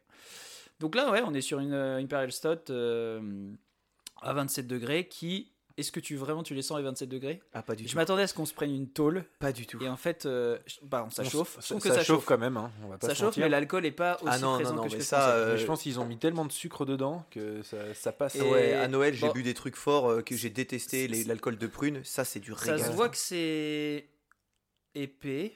Ça, ça fait un peu euh, un petit, un petit côté Ouais, je liqueur disais, à regarder, ouais. Ça fait des, vraiment des. bah, comme pour le vin, on, je crois on dit des, des jambes. Euh, Ça a de la cuisse. Quand, le- Ouais, ça a de la cuisse, ouais. quand, euh, quand vraiment le sucre Ouais. il accroche au verre, et là on voit vraiment Voilà, que ça accroche à mort au en verre. buvant euh, les autres petites gorgées, plus ça va, plus je me dis, ah, c'est fort quand même. Et heureusement que t'as pris 5 bouteilles. ouais, il y en a une deuxième, c'est vrai. Et euh, donc voilà, je voulais absolument goûter parce qu'elles sortent pas souvent. Donc la biéronomie en avait. Euh, ils les ont sortis, ils ont sorti il y a quelques semaines. J'avais euh, mis un petit commentaire sur la page Facebook de la débauche en disant, hey, biéronomie, est-ce que vous allez en avoir? Ouais. J'avais pas eu de réponse. Nous les et, partenaires. euh, et du coup, dès qu'elles sont arrivées, j'étais oh génial, je, je prends ça direct. Ouais. Euh, donc si vous en voulez, essayez d'aller voir ça sur bié- biéronomie. Je sais pas s'il y en a encore. C'est quand même 15 euros la bouteille. Mais bon, en même temps, c'est complexe à faire, hein, ouais, forcément. mais c'est quelque chose que tu bois pas euh, tous les jours. Non, disons que voilà, là, c'est. Je suis même pas sûr qu'on ouvre la deuxième. Oh. Hum, on Hmm. verra. On va dormir chez toi. Ouais, qu'il y a le possible, couvre-feu, on pourra jamais passer. Donc voilà, donc 27 degrés pour celle-ci. Ils ont une autre, c'est la Sacré Dirt 6 qui est à 20 degrés et qui elle titre un peu sur, enfin qui, qui va un peu sur le caramel. Euh, là, je trouve que ça va pas sur le caramel. Je sais pas ce que vous en pensez. Ça, Moi, dire, pour, une, cerise. pour une stout, euh, ça fait pas trop trop euh, justement cet effet café. Enfin, on le sent, mais, euh, mais moins que d'habitude. Ouais, c'est moins. petit- moi qui n'aime pas les stouts, euh, pour le coup, Moi non plus. Pour le coup, ça passe bien. Mm, mm, mm. Ouais, J'ai l'impression qu'à chaque gorgée, ça passe de mieux en mieux, mais tu me fais boire tout ce que tu veux. Après, je pense que ça passe. Moi, je trouve que c'est très café quand même en fait. Ouais, mais non, non, non, c'est pas. Il a raison, Toto. Hein, c'est pas très café. C'est pas astringent. Justement, c'est plus caramélisé. Hein. Et c'est euh, il y ce sucre croûte de pain aussi. Enfin bref, je pense que c'est. Je un pense qu'il y a pas trop, une euh, fois. croûte de Il y a pain. pas une fois où il a pas dit croûte de pain. Mais non, mais parce que je trouve sur ce type de bière là, c'est ce qu'on. fois, il dit croûte pain de pain. grillé. Tu Il a sais, Starnacker, fois. Starnacker, l'autre jour, on enregistre, on enregistre, on enregistre avec Binous USA. À chaque fois, ils disent croûte de pain. Et les gars de Binous, ils disent Ouais, vous, vous, avez des, vous avez des sensations. Et je sais qu'Arthur va dire croûte de pain. Et Arthur dit croûte de pain. Et les gars disent Putain, exactement. exactement. Arthur, t'as du nez. Et Non, mais alors, chaque fois, il dit ça, c'est un Starnacker. truc que j'arrive à trouver facilement. Après, La c'est vrai croûte de qu'Arthur Arthur a du nez. Ça, Oui. c'est- Ah, c'est ah bah. indéniable. Mais Mais c'est un truc que j'ai. de là à trouver le croûte de pain, À chaque fois. Mais C'est maintenant que tu goûtes, imagine euh, ce pain de campagne et la partie croûte grillée de pain de campagne. Je suis désolé, on Pas le du sent. tout. non, la texture y est pas. Le Pas du côté. C'est, enfin, je viens de manger du pain avant. hein, je suis désolé. hein. non, mais ce côté acide du pain de campagne et tout, non? Enfin, Bon, non. Moi je dis ça. J'achète du pain tous les Bref. dimanches. hein, je- Euh, Peut-être peut-être pas de plus campagne légitime. ici. donc si vous voulez, ma- je vais continuer. On a une, euh, il y a une petite compétition qui s'est, qui s'est, euh, qui s'est installée entre les brasseurs, euh, à savoir qui aura la plus forte. Ouais. Euh, donc là, je vais vous citer donc les trois bières les plus fortes, toutes euh, des pure Icebox. hein. Donc là, on est vraiment sur de la vraie. C'est les Il n'y a records. pas de, pas de triche. Ouais. Et euh, j'ai rien trouvé d'avant 2019, enfin d'après 2019, donc Ouais, je pense que c'est toujours d'actualité. En numéro 3, on a là The End of History qui titre à 55 degrés et qui a la particularité d'être vendu dans un écureuil empaillé. Donc vraiment, vous avez la bouteille, le, Oh mon dieu, le Le- mauvais goût. le- le haut de la bouteille qui sort dans la bouche et c'est enfoncé dans l'écureuil. Oh le mauvais goût. Donc Yes. oui, oui. C'est Brewdog qui fait ça. C'est une bière blonde infusée au genièvre et aux orties ramassées dans C'est un vrai écureuil ou c'est un Ah non, non, c'est un vrai écureuil. Ouais, ouais. Plus jamais On on, est achète sur- Brewdog. On est sur une bière d'exception qui a besoin de 7 mois de fabrication avant la mise en bouteille. Donc sachez que j'ai pas voulu m'en procurer. Déjà parce que j'ai du mal avec l'idée de tuer des écureuils pour en faire des couvre-bouteilles. Et aussi parce qu'une seule bière coûte de 20 000 dollars. Hein? 20 000 dollars la bière. Enfin, je vois pas pourquoi t'aurais pas pu. Enfin, Bah, Waouh. euh, c'est clair.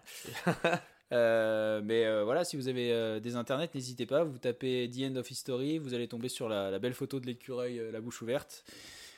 Euh, Ça, on est d'accord, c'est des, que des bières. euh, Troisième plus forte bière. Ouais, naturellement. Alors, euh, naturellement, Ouais. Icebox. Ouais. Donc, euh, pas juste avec de la fermentation, mais avec, euh, Mm. Oui, avec le procédé, avec, ouais. avec le procédé de congélation. Mm. Euh, En numéro 2, on a la Schorsch, la, la Schwarzbock, euh, bière faite par la brasserie allemande Schwarzbro. 57% d'alcool pour celle-ci. Pas mal. Au nez, c'est caramel, pain grillé et les fruits secs qui ressortent, évidemment, après l'odeur d'alcool qui est ultra présent. En bouche, a priori, on peut trouver des notes de sauce soja, d'épices, de bois et de chocolat. De bois. Non, mais à Quel- 57 degrés, tu, tu bois, tu vomis. Il n'y a pas de plaisir, il n'y a Bah, rien. bah, je sais pas. Je sais pas. Peut-être que si, regarde la 27, je trouve pas qu'on sente les 27. Bon, après, euh, on a avec je te l'aurais pas dit 27, tu me dis Au bout, de combien 10 mi- au bout de 10-15 minutes, tu commences à les sentir. Ouais, ouais, non, mais 27. oui, non, mais je pense que ça va être compliqué la C'est fin. bien, Le- c'est ton histoire la dernière. Yes, Non, et mais- puis j'ai- puis j'ai des trucs un peu où faut que je réfléchisse quand je les lise. Le quiz, faut pas réfléchir, c'est un truc rigolo. euh, Il faut réfléchir un peu. Ok, non, il nickel. faut, il faut utiliser. Oui, il faut réfléchir, avoir un peu de logique. Ok, Ouais. la logique. Voilà, la logique, tout ça. Donc la bouteille, elle est trop cool pour le coup. Enfin, c'est c'est pas vraiment une bouteille, c'est une fiole. C'est une fiole qui fait 4 centilitres.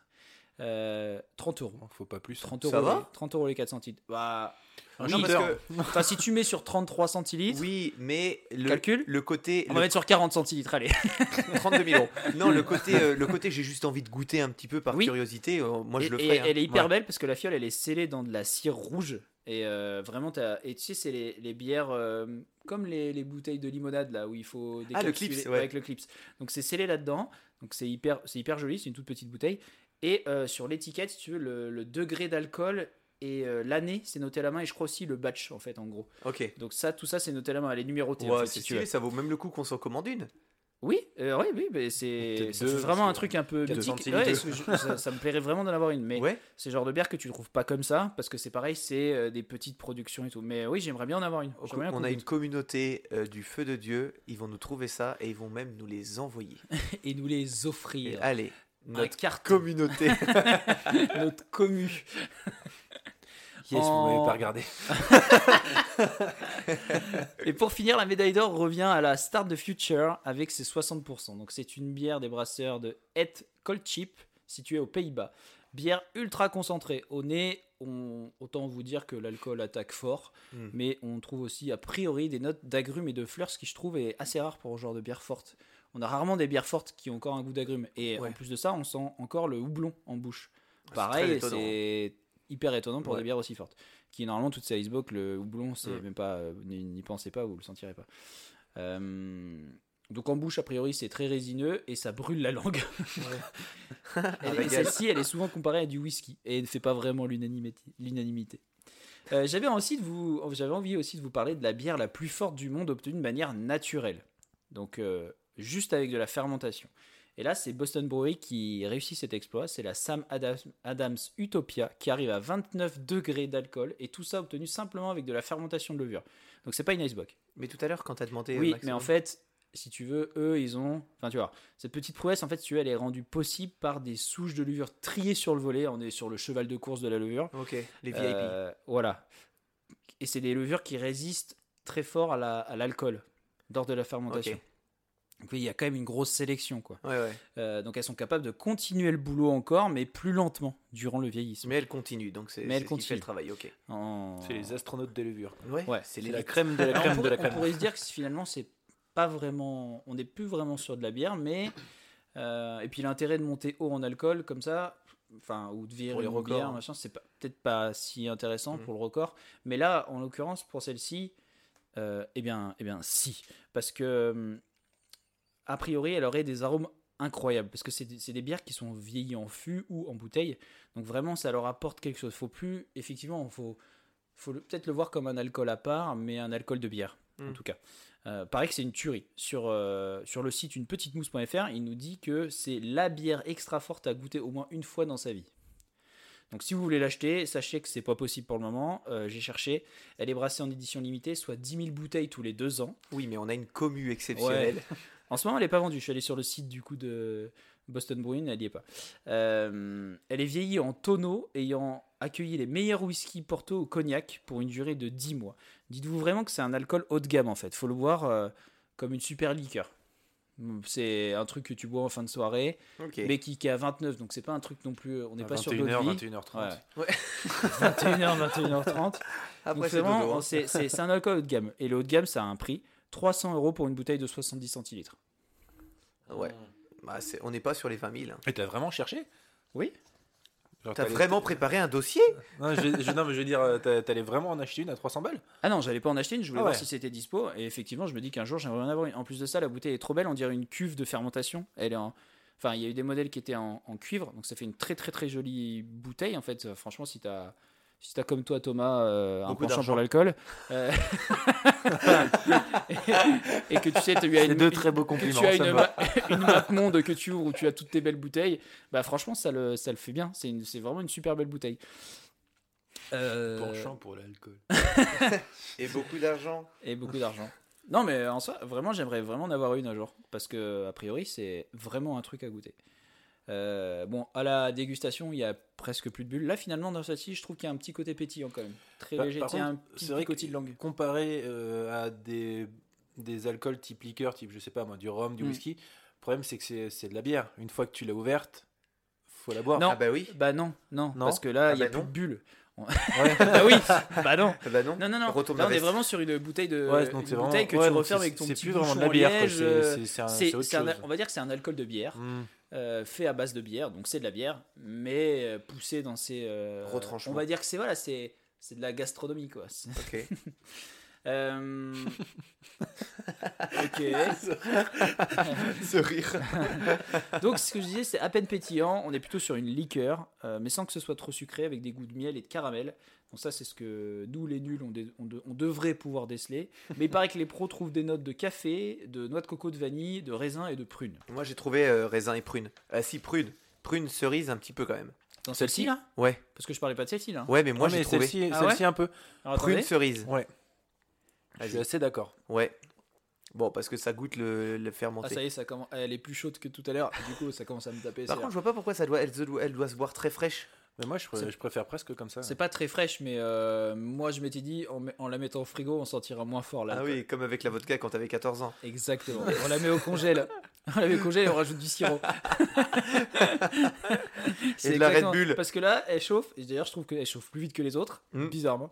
Et euh, ouais, je- elle, elle me fait, elle me fait euh, cligner des yeux. Euh, donc là, je vais juste aller encore un petit peu plus loin.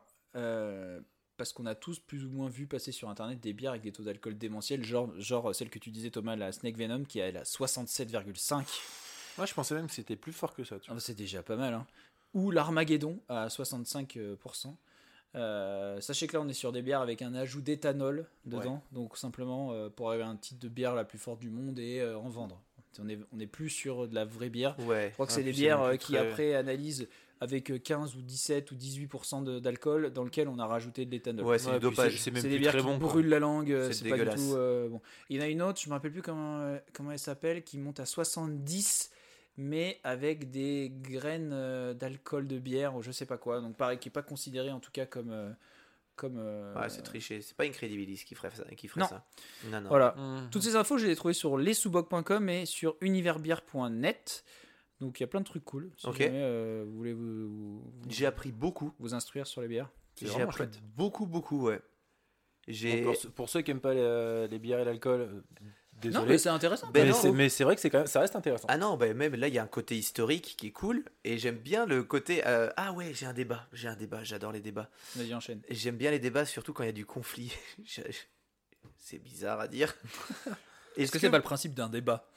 Ouais, mais non. Parce que tu si tu peux- fais un débat avec deux personnes qui sont, monde qui sont qui d'accord. d'accord, c'est plus vraiment un débat. hein. Non, mais typiquement. Moi, je pense ça. Oui, oui. Ok, Excellent. ok, Oui. passons à la suite. Mais tu sais, les, dé- les débats qui, qui, qui montent un petit peu, euh, typiquement, euh, on a une copine et je lui passe un gros big up. Mes meilleures discussions au monde, c'est quand j'ai un débat avec elle. Mais tu sais que c'est un plaisir pour moi d'avoir un débat avec elle parce que ça, ça monte tout de suite. Vous êtes pour ou contre le dopage? Ah là là. Ah, Pour ou contre? C'est c'est pas. C'est c'est- un truc, je sais pas. Moi? Moi, je suis carrément contre. Pourquoi? Pourquoi être pour? est-ce que tu serais pas pour, parce que moi je serais carrément pour, ouvrir une compétition ouverte aux dopés et voir jusqu'où ça peut aller? Bah non, parce que c'est. Moi, je suis, bah, du coup, je suis pas d'accord parce que tu, ça, ça finirait en des gars qui font des crises cardiaques en pleine course ou Bah, du de truc. contrôlé, quoi. Faut que ça reste contrôlé. Non, bah non, contrôlé, bah, non, c'est- la pro- il est en train de dire qu'il- c'est celui qui est le plus dopé. Moi en gros, juste ça non, va. mais moi je vois plus loin. Moi je vois le mec au lancer de javelot qui a un bras turbo-réacteur bionique Ah non, mais là, et qui lance le à javelot à voir. 4 km. Ce n'est plus du dopage. Ah bah, c'est sur un bah, exosquelette c'est du dopage, c'est du dopage physique. Et moi je veux voir jusqu'où on peut aller. Alors Parce que c'est du dopage comment sinon? Ah bah, dopage, euh, dopage Mental, physi- quand tu mets une picouse. physiologique. euh, Ouais. picouse. Non, là, tu, le gars, il Picouse, fait du sprint, il se dit, ben moi je me mets un réacteur dans le dos. Et l'autre me dit, ben moi je me greffe des jambes de guépard. Et l'autre, ben moi je me greffe des ailes. Et ça va de plus en plus loin, mais tu peux voir jusqu'où Oui, ça mais va. là, c'est absurde. Tu Non, vois, là, on, on est dans l'absurde, mais dans, le, dans, la, dans la vraie vie, le, dans, dans, dans ce qu'on peut voir à la télé là, tu t'es vraiment pour le dopage. Ah non, dans la Bah, après, compétition c'est- il y a aussi actuelle, le non. problème qu'il y, ait plein d'athlètes qui sont quand même dopés, Ah oui. qu'on le veuille ou non. Oui, non, Oui. mais, ah non, mais, sans, mais sans parler de ça, sans parler de ça, le, le- ça, ça n'empêche pas que tu sois pour ou contre. Dans- moi, dans le sens où si je suis contre, c'est dans le but que, enfin, il n'y a aucun but, mais en gros, euh, tout le monde, enfin, tout le monde devrait être à armes égales et partir non dopé. Fin de l'histoire. Évidemment qu'il y en a que plein qui se dopent et que maintenant c'est hyper répandu, mais dans ma conviction du truc, ce serait plutôt, euh, bah, personne se Personne se fin de dope, bien l'histoire. sûr. Sinon, c'est Mais quand moi même je vois le délire à côté. Moi, ok, je, je veux Oui, une mais toi, compétition tu vois où le personne- spectacle. Voilà, le pestacle. Le Je- pestacle. Je vois une compétition où personne se dope. La compétition que personne regardera parce qu'elle sera pas intéressante. Oh, il a Oh, couru super. 100 mètres. en- Non, Super, il a, il a sauté 10 mètres de long. moi, je veux la compétition non officielle, deux semaines après les autres, un peu en. Dans, dans les, dans les rues un peu glauques, où là les mecs soulèvent 4 4000 kilos euh, sur une barre, les gars courent le 100 mètres en 5 secondes, parce qu'ils sont greffés kilos, des- c'est bon, c'est fait. hein. C'est depuis longtemps. C'est- Ouais, non mais euh, Ouais, mais du coup, c'est. Ouais, je sais pas. Mais là, là on n'est pas sur de la compète officielle, là, t'es plus ah sur non. de la foire. Ah, mais moi je suis sur le défi moi. Oui, mais voilà, mais sur ça n'a rien moi. à voir. Mais dans la- et, les- dans- et du dans- coup les avancées dans technologiques. les Jeux Olympiques, dans tout ça, déjà, moi, je trouve ça triste qu'aux Jeux Olympiques, il y ait maintenant plus que des professionnels. Ah, Euh, toi t'étais l'esprit Pierre de Coubertin, les fond. amateurs, mais bien bah, sûr, c'était les évidemment. belles images. Ouais. Euh, regarde l'aigle, euh, comment il s'appelait? Eddie the Eagle. Eddie the Eagle. trop beau. Euh, et puis sans se moquer, hein, c'est juste c'est- des histoires qui sont trop cool. Ouais. Mais, mais du coup, ça va trop loin après. Je trouve ça pas intéressant. Tu vois un mec, tu dis, il a fait, ok, il a battu le meilleur temps. Et bon, du coup, tu as toujours le doute de se dire, bah, ce gars-là est peut-être dopé. Voilà. C'est nul. Alors que si on ouvre tous les dopés ensemble, c'est un concours. Tu sais que tu peux avoir du spectacle sans, euh, Après, même, sans même avoir chez de les gens amateurs dopés. maintenant, J'ai il y a vu, encore tu plus vois, de dopage dans on les parle- chez les on parle amateurs. depuis- que- Oui, non, mais c'est vrai, ouais, t'as euh, raison. bon.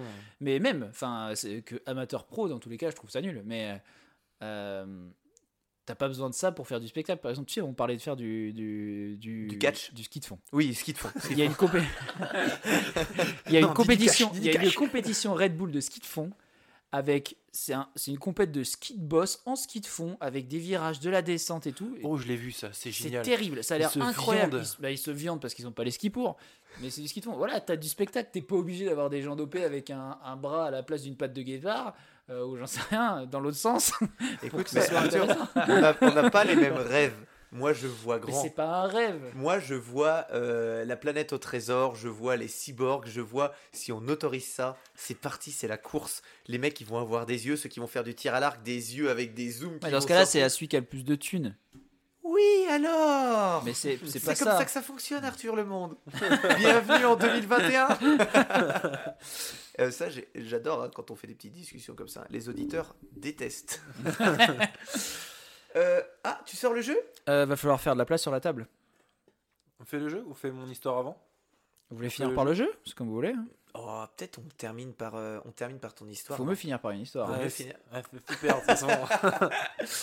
Faire de la place sur la table. Euh, juste un peu de place parce que vous allez avoir besoin. C'est une compétition entre vous deux. hein. Moi, je joue pas parce que je suis trop fort. Ok. Euh, On pourra pas faire trop de place, tu sais. et surtout les pour que ce soit un peu tout. radiophonique, euh, si je joue, ça va faire trop de trucs à C'est surtout mémoriser. que la table est trop grande, on n'arrive pas. Faudrait Je vais vous demander de déplacer vos verres, messieurs. Ok, ça déplace. Allez. Nous allons jouer au timeline. C'est très simple. Je vais vous donner quatre cartes chacun. J'espère que c'est pas compliqué à apprendre. C'est pas du tout compliqué à apprendre, ça se joue très très vite. Je vous donne quatre cartes chacun. Euh, des cartes que. Donc là, on est Est-ce sur. que ça peut euh, être Chloé qui explique On est sur de. non, non, on va être sur de l'historique. hein. Ok Donc par exemple, là, j'ai le Petit Prince. Derrière cette carte, il y a la date De. d'écriture du Petit Prince. Ok. Celle-ci, euh, elle est à l'envers. Donne pas Non, toutes les c'est ça. Non, non, mais il y en a plein. Ok. Opération Overlord. euh, les Débarquement de Normandie, 44. Exactement. 44. Voilà.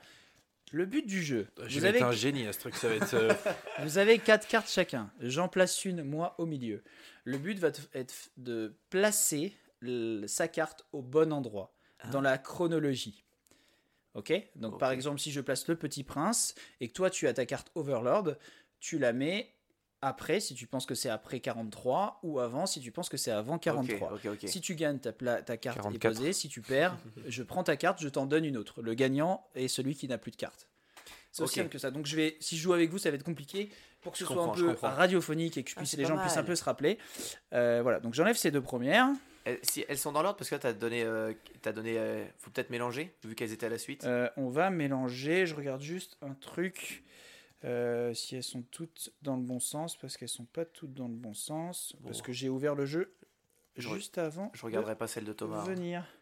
Ah non, regarde pas de celle de Thomas. ça ouais, et puis toi, t'es pas du tout un tricheur, donc c'est Je bon. suis pas, je déteste la triche. Alors moi Ouais, ouais, vraiment, c'est quelque chose. Venant d'un- L'honnêteté, venant la d'un triche. venant d'un mec qui veut qu'il y ait des sports de dopage, Sachez que Tu sais, oui, hein. non, alors comme, C'est vrai. comme quoi, comme quoi, Thomas, Thomas de d'Incredibilis, c'est le pire tricheur. Non, le meilleur. Alors Mais c'est non, c'est Le pas une, c'est un défaut. tricheur de l'histoire de la triche. Ouais, c'est non, pas le meilleur. pire, c'est non, mais le meilleur. meilleur dans le sens. Est-ce pire que- dans le sens, c'est celui qui va toujours faire en sorte de tricher Mais pour par gagner. contre, est-ce que je dis Mais que je ne triche pas? Non, j'assume ah non, ah complètement. oui, tu assumes Et je le dis, hein, c'est pour ça que je le dis. Ah ouais, je le dis quand je triche parce que c'est ce qui me fait le plus rire. J'ai et c'est vrai que j'ai passé ma, ma- la, la meilleure game des aventuriers du rail avec Thomas à tricher, mais c'était à mourir de mais rire. c'est pas les meilleurs souvenirs. Mais c'était trop drôle. Quand, de voir meilleurs tout le monde s'énerver et de, de nous Parce que des souvenirs, des souvenirs de, de gagne, j'en ai pas. j'en ai pas. Donc il n'y a plus que ça qui me reste. Ok. Ok. Je vous donne vos cartes vrai, je que je donne gagner. en même temps. Alors Thomas, tu as la rafle du Veldiv. Ah, Vélodrome d'hiver. Thomas, euh, le pot, on va, je vais t'appeler le poteau Toto parce que sinon ce sera pas compréhensible. Le poteau Toto, tu as la disparition du franc au profit de l'euro. Thomas, tu as l'émergence du cubisme. Et il faut que je sache la date? Ah bah non, mais c'est marqué sur ma carte. Non mais tu, Je peux regarder? Ah non, Bah non. Ok, je regarde pas alors. là tu regardes pas, ce sera après. Oh, c'est dur. Ah bah non, ah bah oui, euh, si tu connais la date, c'est un jeu pour enfants. hein. Thomas, tu as la fondation de Massalia à Marseille. Euh, les trois mousquetaires, euh, poteau Toto, pardon. Les- to- le Oh Thomas, euh, c'est les trois mousquetaires. Je Le peux poteau aider Massalia, Toto, je sais. le siège de Gergovie et d'Alysia. Facile, euh, c'est facile ça. Et euh, Thomas, tu as le début de la 5ème République. Ouais, facile aussi. Ok Alors, moi je place la carte Astérix le Gaulois. Et il faut qu'on mette euh, la carte qui est la plus proche de ça? Je suis pas sûr d'avoir compris. Tu places la carte que tu veux, il faut juste que tu la places dans la chronologie avant. Ah, ok, avant c'est là et après c'est là. Ouais, dans, ton- dans mon sens, on va dire. euh, je, je vais la mettre dans votre sens. Ah ouais, donc t'as des cartes où tu peux vraiment. T'es sûr En gros, c'est des jokers. Et d'autres. Exactement. Genre par exemple le, siège, le siège de Gergovie euh, et d'Alésia Ouais. Facile, ça. avec, avec Astérix. Il y a un petit doute quand même. Euh, moi je le fais maintenant Oui. Qui- qui- euh, c'est le plus jeune qui commence? Ah, c'est Ah, tellement toi. plus jeune. Tellement plus tellement jeune. plus Ah jeune. ouais, Ah ok, ouais, alors c'est Poto Toto qui commence. Bah, tu te rappelles que Thomas il a 30 ans dans, Dans une hein. semaine. Quelle honte. je me dégoûte. Quelle honte. C'est parti. Alors attention, c'est parti. euh. Donc la carte que je viens de poser, c'est Astérix le Gaulois. Et Ok, alors attention. Le Poto Toto. C'est où le. Ouais, on va c'est dire que on lit- après. vu qu'en Europe on lit de Ah ouais. gauche à droite, je te propose de mettre euh, la chronologie comme comme, t'as sur les euh, frises. des- Bah regarde, comme ça. Ok. Ok, alors Donc, attention, Thomas parti. pose la disparition du franc au profit de l'euro après euh, Astérix le Gaulois. Je j'espère. Oui, c'est bon, bien sûr. Bah continue. Ah à oui, moi, Là, je c'est à toi. continue. Là, c'est à toi, Thomas. Euh, Ah, faut toutes les mettre? Le but, c'est de plus avoir de cartes. Ah oui, donc d'accord. Les trois mousquetaires? Ouais. Ok. C'est un 100% là. Là, c'est un 100%. Bah, ouais. bien sûr. Oh, c'est Astérix le Gaulois. Mais Ah oui bah oui, Thomas. ouais. Débile en fait. dit, oh, euh, je sais pas trop avec âge, je me dis, bah, il est con, quoi. Ouais, bah, eh, tranquille. Ça reste une BD, hein. Euh, ouais. Je peux en placer deux d'un coup Alors, ou- Thomas vient de placer le siège de Gergovie et d'Alésia. Peux- Avant les trois mousquetaires. Donc, on est sur le siège de Gergovie. Non, un seul, Thomas. Les trois mousquetaires, Astérix le Gaulois et la disparition du franc. Ok. Alors moi je place euh, la rafle du, du Veldiv, le vélodrome d'hiver. La rafle du Veldiv. 42 40 euh, Donc celle-ci, tu l'as perdue. Et j'en te redonne une. Pourquoi je la perds? Bah, 1942, on est d'accord que euh, moins 52. Oui, mais c'est celle-ci qui compte. Ah non, non, non, c'est une frise. C'est une frise euh, chronologique, Thomas. Ah, je peux intercaler des cartes entre Bien nos sûr. cartes. Bah, ok, bien sûr. ok, ok. Donc, Ah non, perds. moi je pensais que c'était à partir de C'est ça. pas grave, tu l'as J'accepte complètement. Hop, on va partir sur celle-ci. La France participe à la guerre d'indépendance américaine. Ok. Euh, alors. Ça- C'est à moi du coup. Non, du coup, c'est à toi. ouais. Ouais. Ah, ok. Thomas, euh, tu viens de passer Fondation de Et il a perdu Marseille. là. C'est pas bon ça. Euh, tu as carrément perdu, Thomas. C'était moins 600 avant Jésus-Christ. Ah, ça date, hein. Ah, ouais. ouais, ouais. Plus vieille ville de France. Ah, les fondations, c'est. hein. Hop, je te redonne une carte qui s'appelle Création de la Banque de France. Euh, ah, ah ouais, donc ça va devenir de plus en plus dur. Ok. Euh, Alors toi, tu viens de faire quoi? Tu viens de placer. je viens de mettre euh, la France participe à la guerre d'indépendance américaine entre les trois mousquetaires et Astérix euh, et le Gaudois. Et le Gaudois. Ah ouais, bah, c'est peut-être. Alors tu as perdu? non. C'est 1778 pour, euh, pour la France qui participait à la guerre d'indépendance. Ah bah non, mais c'est dégueulasse. Ouais. Je demande un arbitrage vidéo. Donc je te redonne une à toi, le pototo, tu t'en restes une. Hein Euh, ouais, création de la Banque de France. Et ben. Tiens, ah, une, une- une facile. Je vais la mettre entre les mousquetaires et Astérix aussi. Ok, création de la Banque de France, je vérifie. 1800, les mousquetaires, 1844, Thomas, Ah, c'est perdu. C'est dommage, c'était pas loin. Je te donne promulgation du Code civil des Français.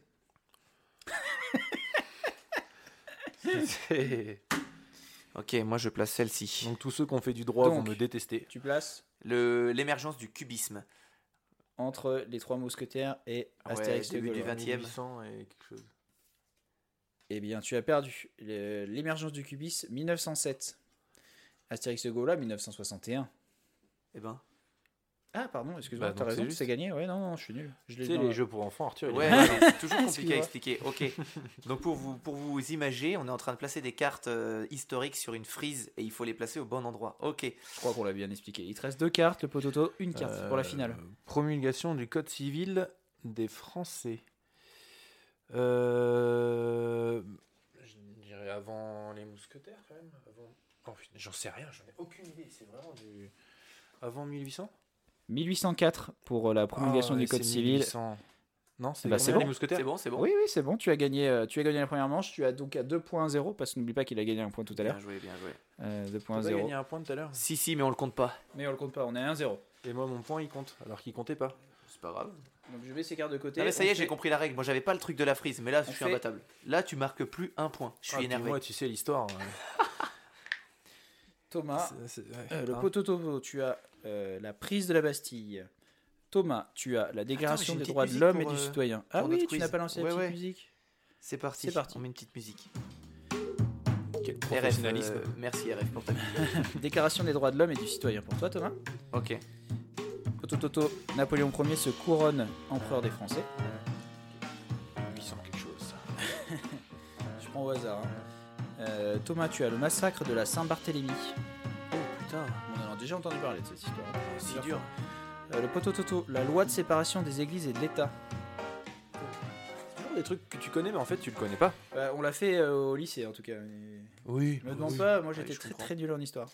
Je vais remettre. T'étais très très nul en lycée, euh, surtout. J'étais très bon au lycée, moi. En général. quoi. Droit de vote de la femme pour Thomas. Facile. J'en ai trois déjà. Ah oui, c'est 4. Non, moi c'est trois.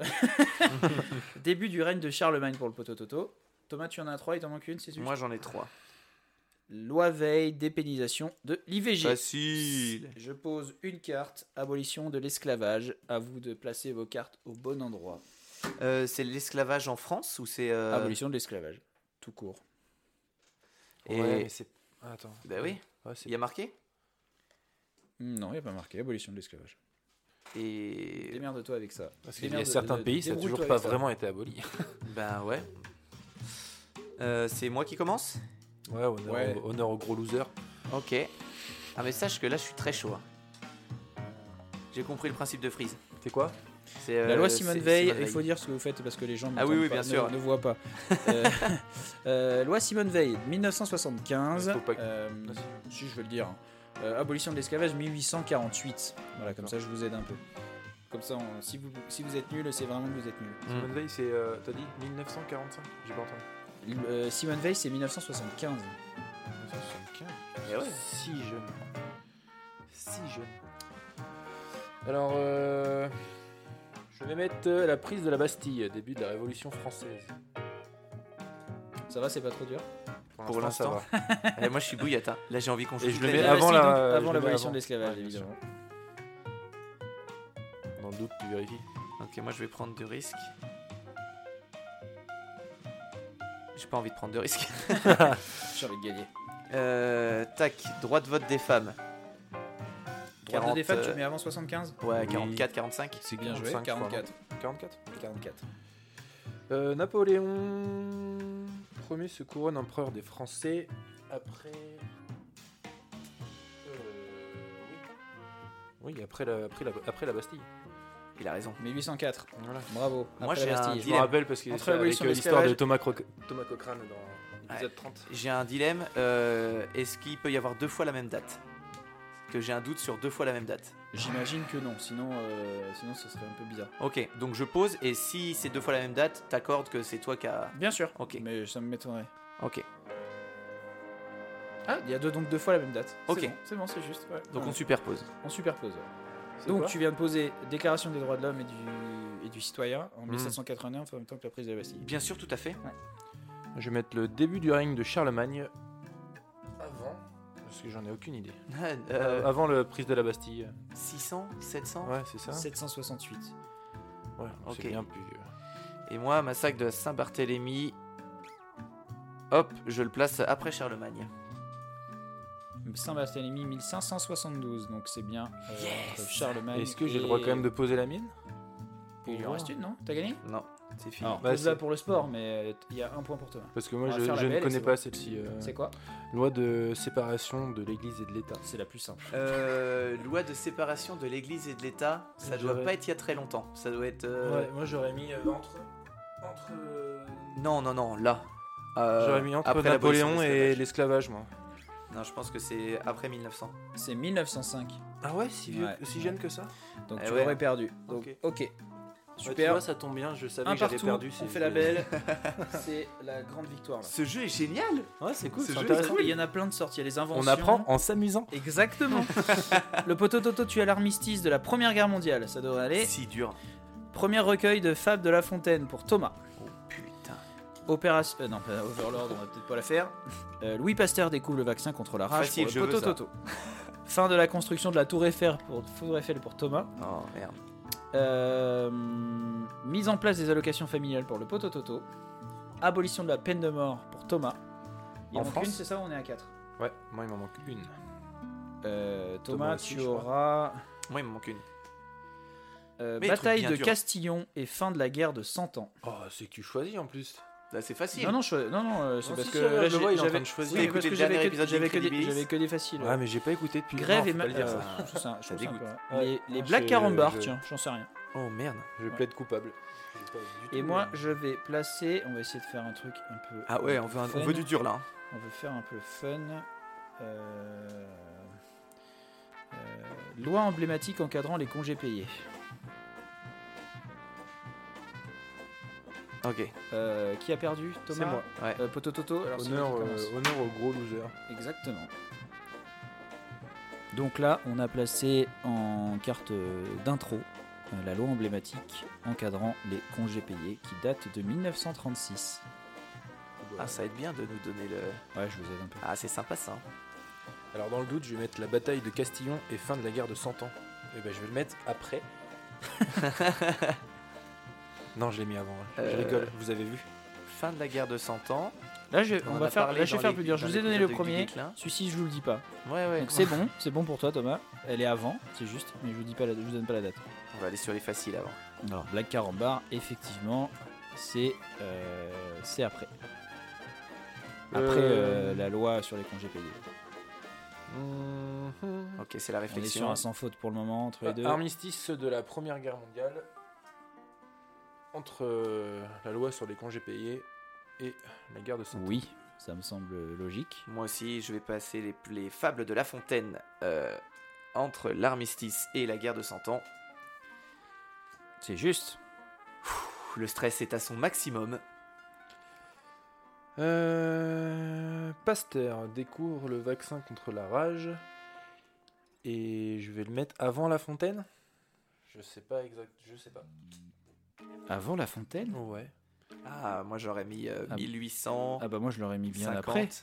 Ah non, mais bien après. ouais. C'est que la fontaine, je sais, j'ai- je sais C'est pas. 1885 Louis Pasteur. D'accord. Voilà, donc c'est faux. Mais la fontaine, du coup, je sais pas. Euh, le- je vais pas le dire. Je Non, non, préfère faut pas le dire. Je t'en donne une carte. Je vais pas le dire, mais, mais, c'est- mais c'est faux. Ah, ma culture générale est ras- Moi je place la fin de la construction de la Tour Eiffel Je m'intéresse vraiment qu'à une seule chose, c'est Avant- incroyable. avant l'armistice et la fontaine. Alors, attends, je vérifie. Je donne François Ier remporte sa première bataille à Marignane. Pour euh, Poto Toto. Donc pour toi, la tour Eiffel est placée entre euh, le premier Mar- recueil de- des Fables de la Fontaine et... euh, moi je dis Marignane. Et euh, l'armistice. Et l'armistice. Oui, oui, on est bon là-dessus. Euh, je pense que là, euh, on est clairement bon. On est bon, on est bon. Euh, il te reste une carte? Ouais. Hmm. Alors le place- gagnant gagnera une bière de Piggy, qui est une double IPA extrêmement blonnée qui s'appelle qui s'appelle la Tropicana. Trop cool. Voilà. Tu parles de nous, le gagnant, nous Ah bah oui, vous. Ouais, Parce que les gagnants du, de, de ce podcast gagneront la Santa Muerte qui est la Chile IPA. Bon, bah, tu me feras goûter ta bière, Thomas. Non, parce que la Alors. dernière, je sais pas du tout. hein. Euh, les allocs, euh, les allocs, les allocs. euh, T'en as quand même des faciles. Ouais, mais euh, les allocs, je dirais après l'armistice de la Première Guerre mondiale. Crois que c'est ça. Ouais, c'est juste. Ouais, c'est juste. Ok, moi, la- Donc, entre la loi sur les congés payés et l'armistice. l'abolition de la peine de mort, mon dernier, je le mets avant la Tour Eiffel. Ah ouais? Ouais. Ah, J'aurais pas fait ça. Et effectivement, euh, t'as tout faux. Ah merde. Euh, abolition de peine de mort, c'est 1981. Je l'avais en, je l'avais en 1800. C'est pareil, c'est fou tous ces trucs euh, qui semblent euh, Ah, impossibles. moi, je savais que qui c'était sont- il y a Ouais, vraiment pas longtemps, mais hein. c'est fou toutes C'est ces fou, c'est-à-dire qui qu'il n'y a pas si longtemps, il y a eu un guillotiné. euh, c'est à force d'écouter des histoires de le, je sais plus le nom. Je sais le nom. On va donner une. J'ai appris le nom. De quoi? Je sais plus le nom du, du dernier guillotiné. Thomas, je te donne Pierre de Coubertin rénove les Jeux Olympiques. J'ai. Incroyable. On en a parlé juste tout à l'heure. Oui, mais on n'a pas donné sa date. On a, juste, 1900. on a juste évoqué Pierre de, Pierre de Coubertin. Euh, Pour moi, ça compte. hein. 1800. Ah ouais Putain, non, Non, je sais pas en fait. Euh, François Ier remporte sa première bataille de Marignan. Euh, avant ou après la Marignan. fin de la guerre de Cent Ans? Hmm. Allez, disons après. Roulement de tambour. Et c'est faux. Et c'est Ah ouais? faux. Ah ouais? C'est. Non, c'est. Attends. Non, non, non, non. C'est parfaitement juste. Euh, C'est parfaitement juste. Ah, 1515, merde. Ah oui, Marignan 415. J'ai essayé de l'influencer. Alors moi, je place mon Pierre de Coubertin au niveau de, Pour le beau jeu. pour le beau jeu, euh, là. 1894. Euh, juste après la Tour Eiffel qui était en 1889. Ouf, ça Et l'armistice en 1918. Ce qui était beau, c'est Thomas qui a placé euh, les allocs parce que c'était en 1932, 39. Ah. 32, alors que 45. les- la loi pour les congés payés c'est 36. Oh, j'ai rien du tout. Ouais. Donc Thomas, tu as gagné, bravo. Par contre, tu ne gagneras Yes. pas la bière parce que la- le lot de consolation, ça sera la bière. Toi, tu vas gagner autre chose que je te dirai un petit peu après. Ouais. D'autres lots. C'est magnifique. Écoutez, on peut Et ça, clôturer c'était censé être le jeu qui allait me, qui allait me mettre mal. Bah, j'étais pas parti sur le fait que ça allait être mettre mal. Ouais, d'habitude, vous faites exprès. Hein, hein, hein. je, je vous connais. Non, mais là, c'est cool comme jeu. Ouais. C'est cool. assez bien. Il y a donc il y en a plein. Parce que même si t'es si t'es nul en histoire, t'as quand même le petit facteur chance, mais après tu l'apprends. Ça se joue super vite, t'as plein d'extensions, t'as des inventions, t'en as un autre qui est un peu plus gros où on peut jouer à plein. Donc c'est ça aussi qui est bien. Ah, c'est parce que cool. là on est que vous, vous avez joué qu'à deux. Mais quand on joue, on peut jouer jusqu'à pour celui-là, ce- ce- juste celui-là, on peut jouer jusqu'à 6. Donc autant vous dire que quand t'as une frise grande comme ça, va Ah ouais, passer les ah, dates. c'est vrai. Oh là, ça doit être un Ah Ça ouais, ça doit puis il y a quelques bien. dates qui sont quand même bien collées, alors ça doit être une Mais t'as tout à- fait dit des, des trucs, on va voir si on sait un petit peu les, les dates. Ah oui, je vous en donne quelques-uns. Ok, alors euh, écoute. euh, Non mais, euh, donc on a celle-ci, Ça, c'est pour voir si le cerveau fonctionne encore. ah non mais non non. Attendez, attendez, attendez, attendez, j'essaie d'en trouver que j'ai pas fait. Euh, l'équipe de France de football masculine remporte la Coupe du Monde 98, ça c'était la plus facile d'Europe. Ouais, je voulais pas vous la donner. Euh, bataille d'Austerlitz. Euh, Austerlitz. 1804. D'Austerlitz. D'Austerlitz. Et toi? J'en ai aucune idée. 1805. Et euh, là, euh, faire tomber Thomas en histoire. euh, Je savais pas qu'il y avait Ouais. plusieurs des timelines dans le magasin dans lequel je suis allé. En fait, il y en avait qu'un. C'est après que j'ai vu qu'il y avait les inventions. Et effectivement, euh, partant du principe que Thomas est extrêmement fort en, en- en Non, non, mais non, j'ai perdu. Oui, mais t'es quand même très fort en histoire. Non, non, non, mais là par contre c'est passionnant. Vas-y, balance deux autres dates. Ok, ok. euh... attends, ça c'est fait. Celle-ci. Euh, le Petit Prince. 1946, 7. Et toi, tu dirais quoi, Thomas? Ouais, Plutôt, plutôt plutôt. euh, mille- 1911 14 14 43. Ah ouais, ok. Ouais, je pensais que c'était plutôt que ça. 43. Euh, bah, c'est. Enfin, tu sais pas que c'était un pilote, Saint-Exupéry? Bah si, mais il me semblait que c'était euh, justement les prémices de l'aviation. Bah, il a quand même traversé. euh, La Manche. c'est- la Manche L'anecdote à peu près. Non, c'est Ouais, l'Atlantique. Non, non, la Manche. Avec. euh, Avec. Euh, Spirit of Saint-Louis? Peut-être on n'est pas sûr La- de cette Manche, anecdote, hein. on peut peut-être Ouais. pas aller plus loin. la terre du truc. Sur Ouais. le Spirit of Je- Saint-Louis, il avait pas de. J'en sais rien. Non, c'est J'en l'Atlantique. sais rien. L'Atlantique, c'est pas La planté. papauté Non, il s'est planté en Méditerranée, je crois. Euh, la papauté s'installe à Vision. 1315. 1309, t'es si fort. Ah, mais parce que C'était si l'époque où c'était l'époque où les rois et, et les papes euh, Mort de Louis, de, mort de Louis IX, dit Saint Louis. juste avant 1300 1300 1270. Putain, mais franchement. Moi, je trouve ça impressionnant. Ça Ah ouais. me- Hmm, oui mais parce qu'il Début dit- de la construction de Notre-Dame de Paris? Euh, 1321 Non, 1163. Alors, Et ça, par contre, ça, ça a duré 1000 ans, c'est ça? je sais 900. pas, Il n'y a, pas les- il y a pas les La, précisions. la construction a euh, la- Bah non, ça- non, c'est- c'est c'est- Et on va terminer par celle-ci. Siège Ah. de Paris par les Vikings. 841 ouais, 800 quelque chose. J'ai la carte comme ça. Ah non je te jure j'ai pas regardé Bah, j'ai fait une histoire sur les, 800, les 800 Vikings à Paris chose, hein. euh, il y a deux épisodes Bravo, 845. Et euh, attends, parce que là, on n'avait pas, on n'a pas eu ça? Que la, la, la construction de, de Notre-Dame de Paris, c'était. euh, peut-être l'info que t'avais c'est Notre-Dame de Paris a brûlé c'était il y a pas si longtemps il y a- il n'y a, pas 1000 ans. Non. Mais il me semble que le début de la construction jusqu'à la fin, ça a duré 1000 ans. Donc Écoute- t'as dit que c'était quand la, euh, la, 1131 J'ai- la fin de la construction ou le début de la Non, construction? Début. Non, début. 1100 Ah ouais, bah, ça n'a pas duré 1000 ans. alors. non c'est impossible moi quand tu l'as dit j'ai dit bon euh, D'après Et mes donc- calculs. Et oui, et On donc, se euh, réécoutera. Spirit of Saint-Louis, c'est bien euh, traversée de l'Atlantique. Ok. Oui, oui, c'est bah oui. bah, c'est bon alors c'est pas la Manche il avait. Oui, oui, non, mais- distance incroyable pour décoller. Il avait pas de vide parce que son truc était tellement lourd que c'était une cata. Et c'était en 1921 20, Je sais 20, pas, 21, je sais pas. Ouais, voilà, donc c'est c'est quand même, euh, quand même tôt. c'était cool Et je pensais que- cool je pensais Ouais, que- non, c'est vrai, t'as raison. Je pensais que le petit prince, justement, c'était. euh, Mais il était super jeune. Hein. Écoute on clôture faisons une dernière au hasard j'adore je suis parti dans un jeu moi Ah, attends, je vais en faire une qui est pas faite parce qu'il y a que 55 cartes. Donc, ça vaut vraiment pas cher. hein, Ça vaut. 100 J'ai pas- Non, mais ça doit valoir 10 balles le jeu. Et c'est Oh, ça hyper- va, c'est trop bien. C'est hyper cool. Euh, grève et manifestation dans tout le pays. Euh, 68 69 68. Ouais. Mais Premier vol de la fusée Ariane. 79 Bah, t'es si fort. non mais ça 79. c'est les, dates- les dates euh, qui sont il y a pas longtemps donc c'est facile Libération de Paris? Libération de Paris? Ah 44 Ouais. Euh, la Citroën de chevaux est présentée au salon de l'auto. Oh, j'en sais rien. C'est toi qui vas être meilleur que moi, ça. Hmm. Dans la chronologie, ça Ah, en plus, je l'ai fait euh, l'épisode 20. Euh, Ouais, t'as pas les 40, Citroën- euh, de- juste après la guerre ou juste avant la fin de la guerre? 46 Bah, disons que. Toi, tu dis Je, je sais plus du tout. 48 48. Ah, Ouais, parce qu'un salon de l'auto pendant la guerre, je suis pas sûr Ouais, que c'était les juste après priorités. la fin de la guerre. Ouais, 48. Il y, Voilà. avait le, il y avait le salon de la Jeep, Jeep Willis, mais c'est tout Le ce jeu est trop bien. Ouais, le jeu est cool. hein. Le jeu est cool, cool, cool. Euh, J'espère que tu as une histoire de zinzin. Parce que là, on est, on est lancé. hein. Est-ce que vous voulez. boire Ah ouais, bah oui, oui.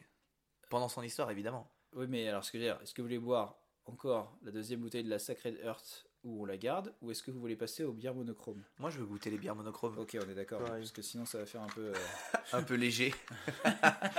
sinon. euh, Est-ce qu'il faudrait pas les. Non, tu, tu rinces bien avec, euh, avec la bouche. Mmh. le- Non, le- parce la- que là, j'ai- j'ai- je dois avoir une pellicule de 3 cm de sucre sur le verre. Oh oui. On va partir sur la mille groseille cannelle. Magnifique. Ça sent bon?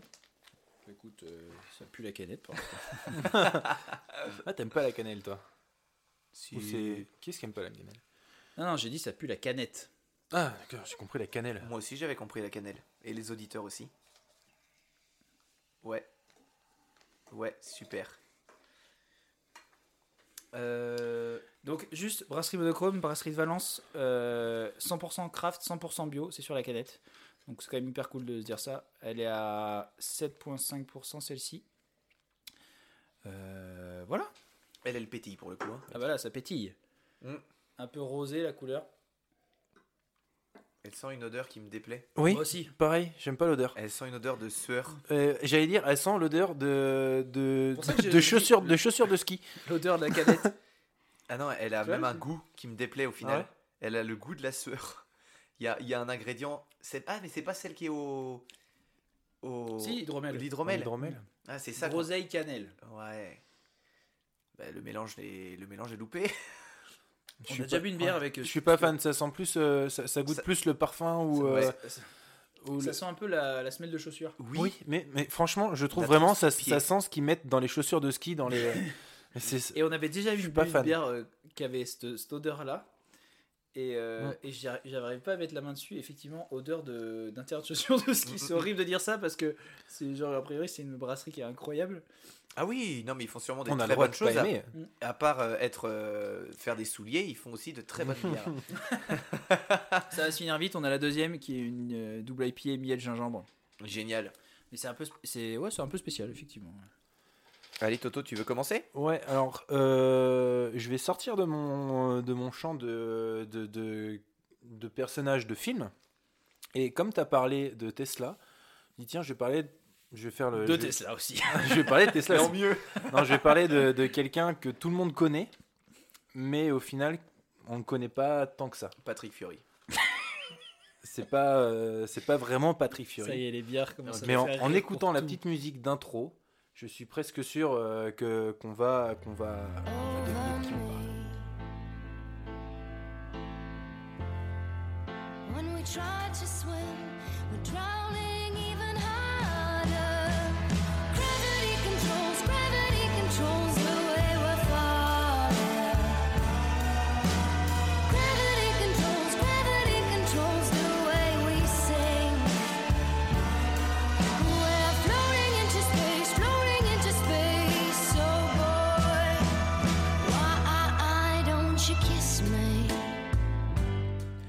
Et donc, si vous l'avez compris, la Isaac chanson- Newton. Ouais, bien joué. Il est trop fort sur les. Arthur, le meilleur sur les, sur les prédictions. La T'as lu- gravité, la gravité. T'as lu mon énorme titre rouge sur ma feuille Ah non, j'ai même pas regardé. je C'est vrai. Non, Non, non, la Non, par contre, quand bien je, suis, quand je suis venu chez toi ce matin, j'ai vu euh, sur ta table de chevet un livre avec écrit en gros Isaac Newton. Oui, parce que j'ai lu un, j'ai lu un livre exprès. J'ai lu un livre. Je, Le- je l'ai pas fini livre. parce qu'il était énorme et qu'en vrai on devait enregistrer bien plus tôt que ça. mais, 58 euh, pages, tu te rends compte? C'est dingue. Oui, oui. Il une relie bande Isaac dessinée. Newton. non, et la musique est très bien choisie. C'est pas vrai. La musique est géniale. La Ouais, la musique, elle est est incroyable. Je la trouve C'est qui magnifique. qui fait ça? Euh, Ou je sais plus. Ah, je Euh, sais C'est pas. The Who. hein, ça, Non, il faut Et changer. sais que tu me l'as. The Hool. Je sais plus. Ah, mince. Ah Parce mince. que je l'ai plus, je l'ai plus sous le. Je l'ai écouté tout à l'heure. Ah ben, Sachez-le, c'est Overphonic. Voilà, Je- Et Overphonic. la chanson s'appelle Gravity. je Elle est, savais elle- est magnifique cette Et chanson. Alors, Isaac Newton est né en Angleterre le 4 janvier 1643. Enfin, le 25 décembre 1642, suivant quel calendrier vous suivez. Ouais, à l'époque, c'était la nouvelle mode de ne plus suivre le calendrier julien, en rapport avec euh, Jules César, hein, pas Julien Lepers, même si je sais que vous en êtes de grands fans. Mais on va faire comme toi, plus moi, plus euh, tous ceux qui le suivent, et rester sur le calendrier grégorien. Ce sera plus simple. Donc Newton, né en, janvier 1643, peu après la mort de son père, était une petite pomme si chétive qu'à la naissance, à la naissance que Jolie tout le monde pensait qu'il n'allait pas passer sa- la journée. J'ai pas compris moi. Oh, ça fait trop de bruit, Arthur. Ouais, on fait du bruit à chaque fois. Je suis passé à la double IPA. Je t'écoute, Antonin. Sa mère se remarie trois ans plus tard avec un pasteur qui ne veut absolument pas d'Isaac et préférant son nouveau mec riche, l'abandonne aux frais de sa grand-mère. De là naît un léger syndrome de l'abandon, des sentiments d'angoisse, d'agressivité et de peur. En gros, Newton devient très tôt ce que l'on peut appeler un gros con. Durant ses premières années d'école, Quand moi, on me mettait à l'écart de la peinture parce que j'en faisais qu'une bouchée, peu importe la couleur, j'adorais ça. Newton, quant à lui, s'amusait à jouer avec la lumière, à dessiner des formes géométriques permettant de créer des cadrans solaires. Il mesurait les petites distances avec une ficelle et les convertissait en centimètres, euh, convertissait les centimètres en minutes. Tous ceux qui cherchaient l'heure dans son village de Woolsthorpe consultaient les, cadres- euh, les cadrans d'Isaac. Il faisait ça toute l'année, jusqu'à remarquer que le soleil se déplaçait légèrement par rapport aux étoiles fixes, formant un analème, une sorte de 8 étiré. Je sais pas si vous avez déjà vu un petit peu cette forme. Je suis pas sûr. Le signe infini? C'est ça ressemble à un signe infini, infini, mais vraiment un côté est petit et un gros côté euh, étiré. Ouais. En gros, si tu repères la position du soleil tous les jours à heure fixe, midi c'est le mieux, les, di- les différentes positions de celui-ci formeront un 8. Sur Terre en tout cas. Sur Mars, euh, par exemple, ça ressemble plus à une goutte d'eau. Isaac l'interprétera plus tard comme le résultat de l'ellipticité de l'orbite terrestre et de l'inclinaison de la Terre. Ok. Lorsqu'il a 10 ans, le mec euh, riche de sa mère meurt. Enfin, lorsque Newton a 10 ans, pas quand Ouais. ouais. Ouais, il avait 30 ans de plus que 30 ans de plus que sa mère aussi. C'est c'est peut-être pas énorme à notre époque, quoique, mais dans les années 1600, ça faisait la diff. ouais, ça joue pas mal déjà Ouais. à l'époque. hein. Du coup, elle revient à la maison familiale. Pour s'excuser et tout? Non, bien sûr que non. Euh, elle l'envoie dans un collège dans le village voisin, à peine trop loin pour euh, pouvoir rentrer à la maison tous les jours. Il ira vivre chez une amie de sa mère, dont le mari est apothicaire. Euh, pharmacien. Je savais pas qu'apothicaire c'était pharmacien. Ouais, Bah, écoute, moi, moi, j'ai appris bah, un truc vois. là. Ouais, Voilà. moi non plus. Apothicaire, je voyais ça comme euh, antiquaire. Ouais, et ben non, c'est pharmacien. Ce manque de, de, De culture, connaissances, c'est c'est c'est infernal. Ouais, on se dégoûte. De par son caractère, il n'a aucun ami. Mais par chance, la maison est remplie de livres, plus précisément d'ouvrages scientifiques, avec lesquels il apprend les rudiments de la philosophie naturelle, la mère de la physique. Quatre ans plus tard, c'est le retour de maman, qui, étant seule à la ferme, lui demande de rentrer pour qu'elle lui apprenne le métier de fermier. Isaac ne savait pas ce qu'il voulait faire, euh, mais pour sûr, c'était pas fermier. Fort heureusement pour euh, le monde de la physique et pour l'humanité en général, le frère de sa mère et son professeur du collège, du collège de Grantham le, ne voient absolument pas en lui des dons de fermier, mais plutôt des dons scientifiques et interviennent auprès d'elle. Le tonton ayant fait ses études religieuses au collège de la Trinité, le plus prestigieux collège de l'université de Cambridge, il s'arrange pour l'y envoyer, où il fut admis en 1661. Il faut savoir qu'à l'époque, il y avait un classement d'étudiants à Cambridge. Pas du plus beau au plus moche, ni par, rapport, euh, ni par rapport à la couleur des lobes d'oreilles, et encore moins par rapport à la plus belle des moustaches. Sinon j'aurais gagné. Bon, pas là parce que je me suis un peu rasé la moustache. Ouais. mais... On rigole du plus beau au plus moche, mais euh, c'est comme ça que Facebook, est né. Hein. Oui, Oui, un c'est concours vrai. du plus beau au plus moche Ouais. dans une classe. Ouais. C'est, horrible. hein. Enfin, dans le campus, c'est- c'est fou. Mais du coup, là, c'était plutôt par rapport à la classe sociale.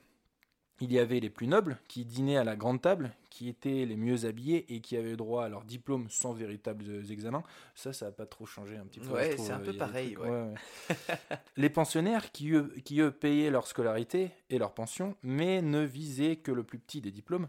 Et enfin, les subsisards, qui devaient faire les courses des plus riches, les servants à table et euh, manger leur reste. Des Ah étudiants esclaves, en fait. Ouais, c'est un peu ça.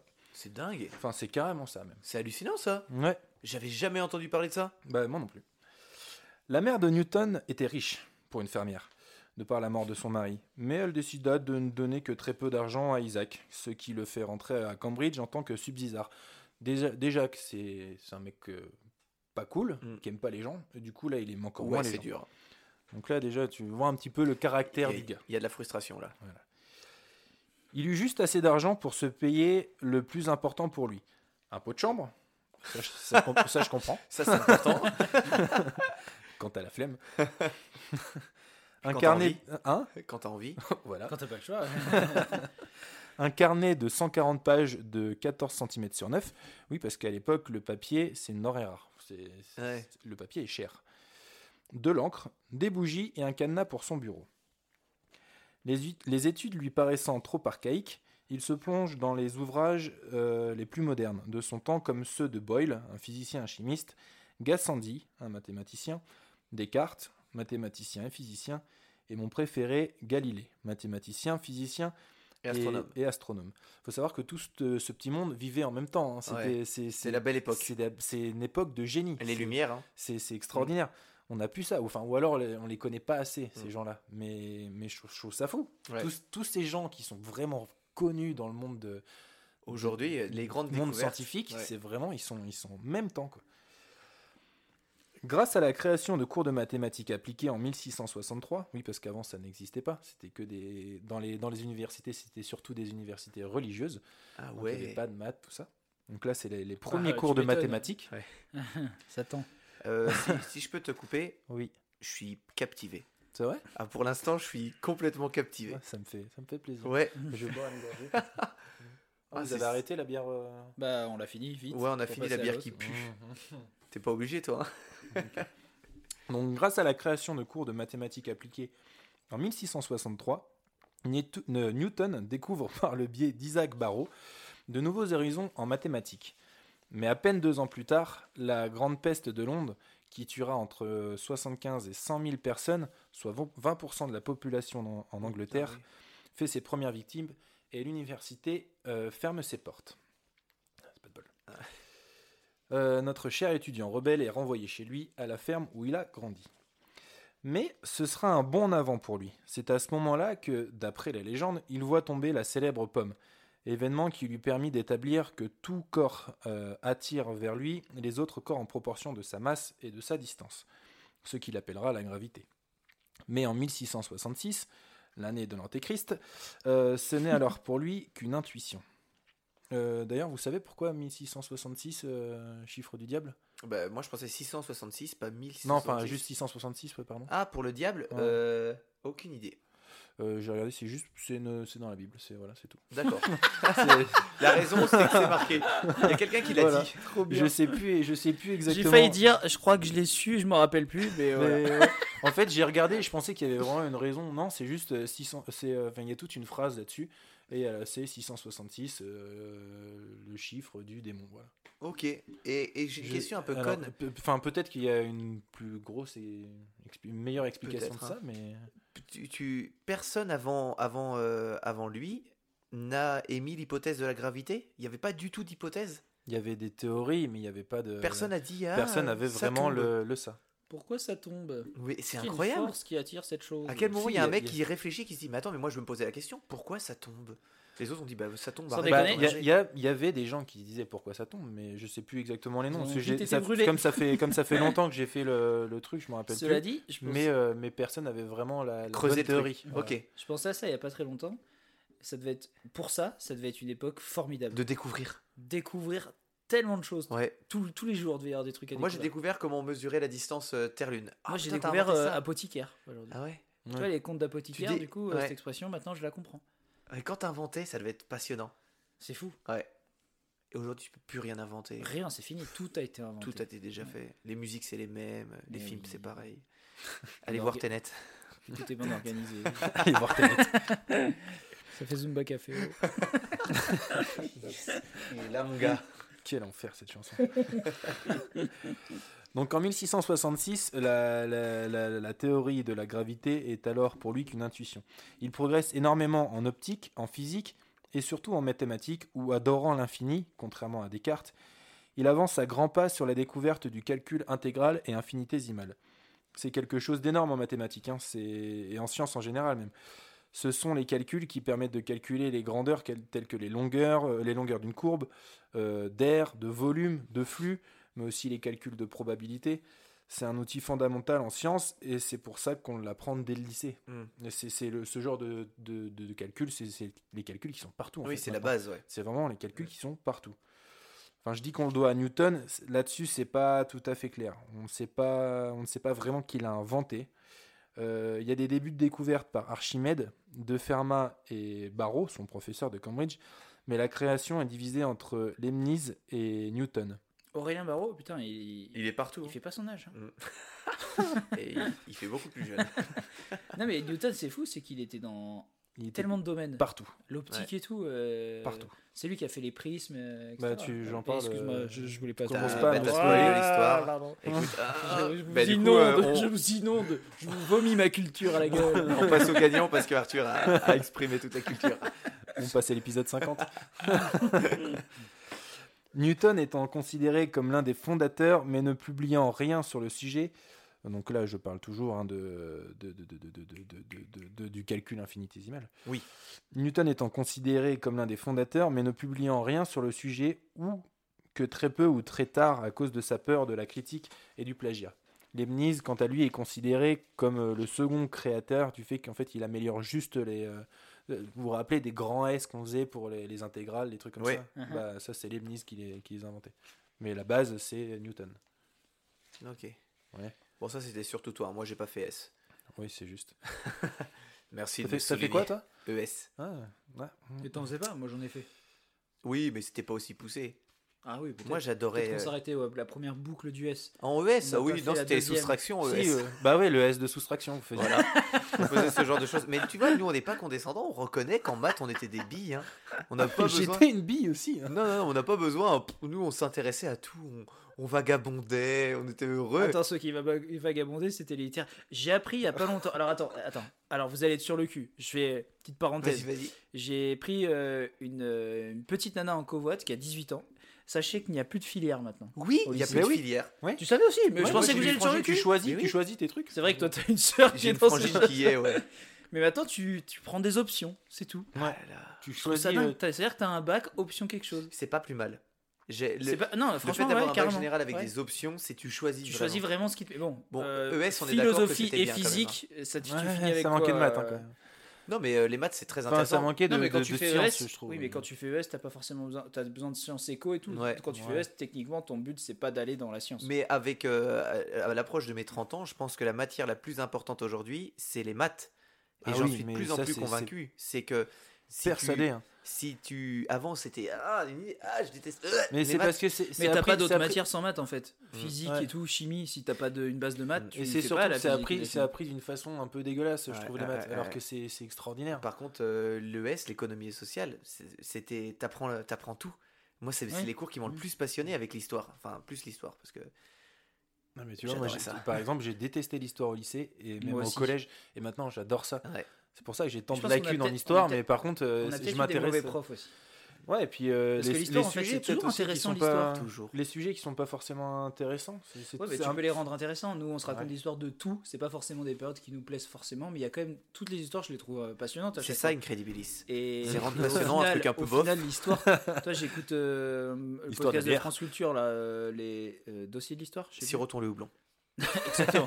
Non, mais t'as plein de trucs qui sont ultra intéressants. Je pense que c'est juste qu'on avait des profs qui étaient un peu trop, euh, un peu trop profs. quoi. Blasés, ouais. Euh, ouais, blasés, effectivement. faire toujours la même Euh, chose tous les ans. Ouais. Ouais, il y, a, il y a un manque de, de- De panache. Ouais, exactement, qui fait que. Ouais. Tu as, juste Ah, anecdote. t'as pas fini cette phrase là. T'as vu, t'as fini Non, j'ai trois essayé, phrases. j'ai mais, essayé, euh, mais j'arrive pas parce j'ai qu'ils toujours, arrêtent. j'ai toujours, j'ai toujours pas détesté, mais j'ai jamais, aimé. j'ai jamais aimé le français, la matière le français au lycée. En première, j'ai eu une prof extraordinaire et j'ai adoré le français cette année-là. Et j'ai eu des putains de notes au bac au Bah en ouais. français, alors que je suis une bille. Les Mais- gros mots, Arthur, les gros mots. Hum, hum, hum, hum. Ah, Eh oui, eh oui, t'as dit bille. désolé. Mais euh, vraiment, si vous êtes prof et que vous nous écoutez, si vous avez une importance capitale.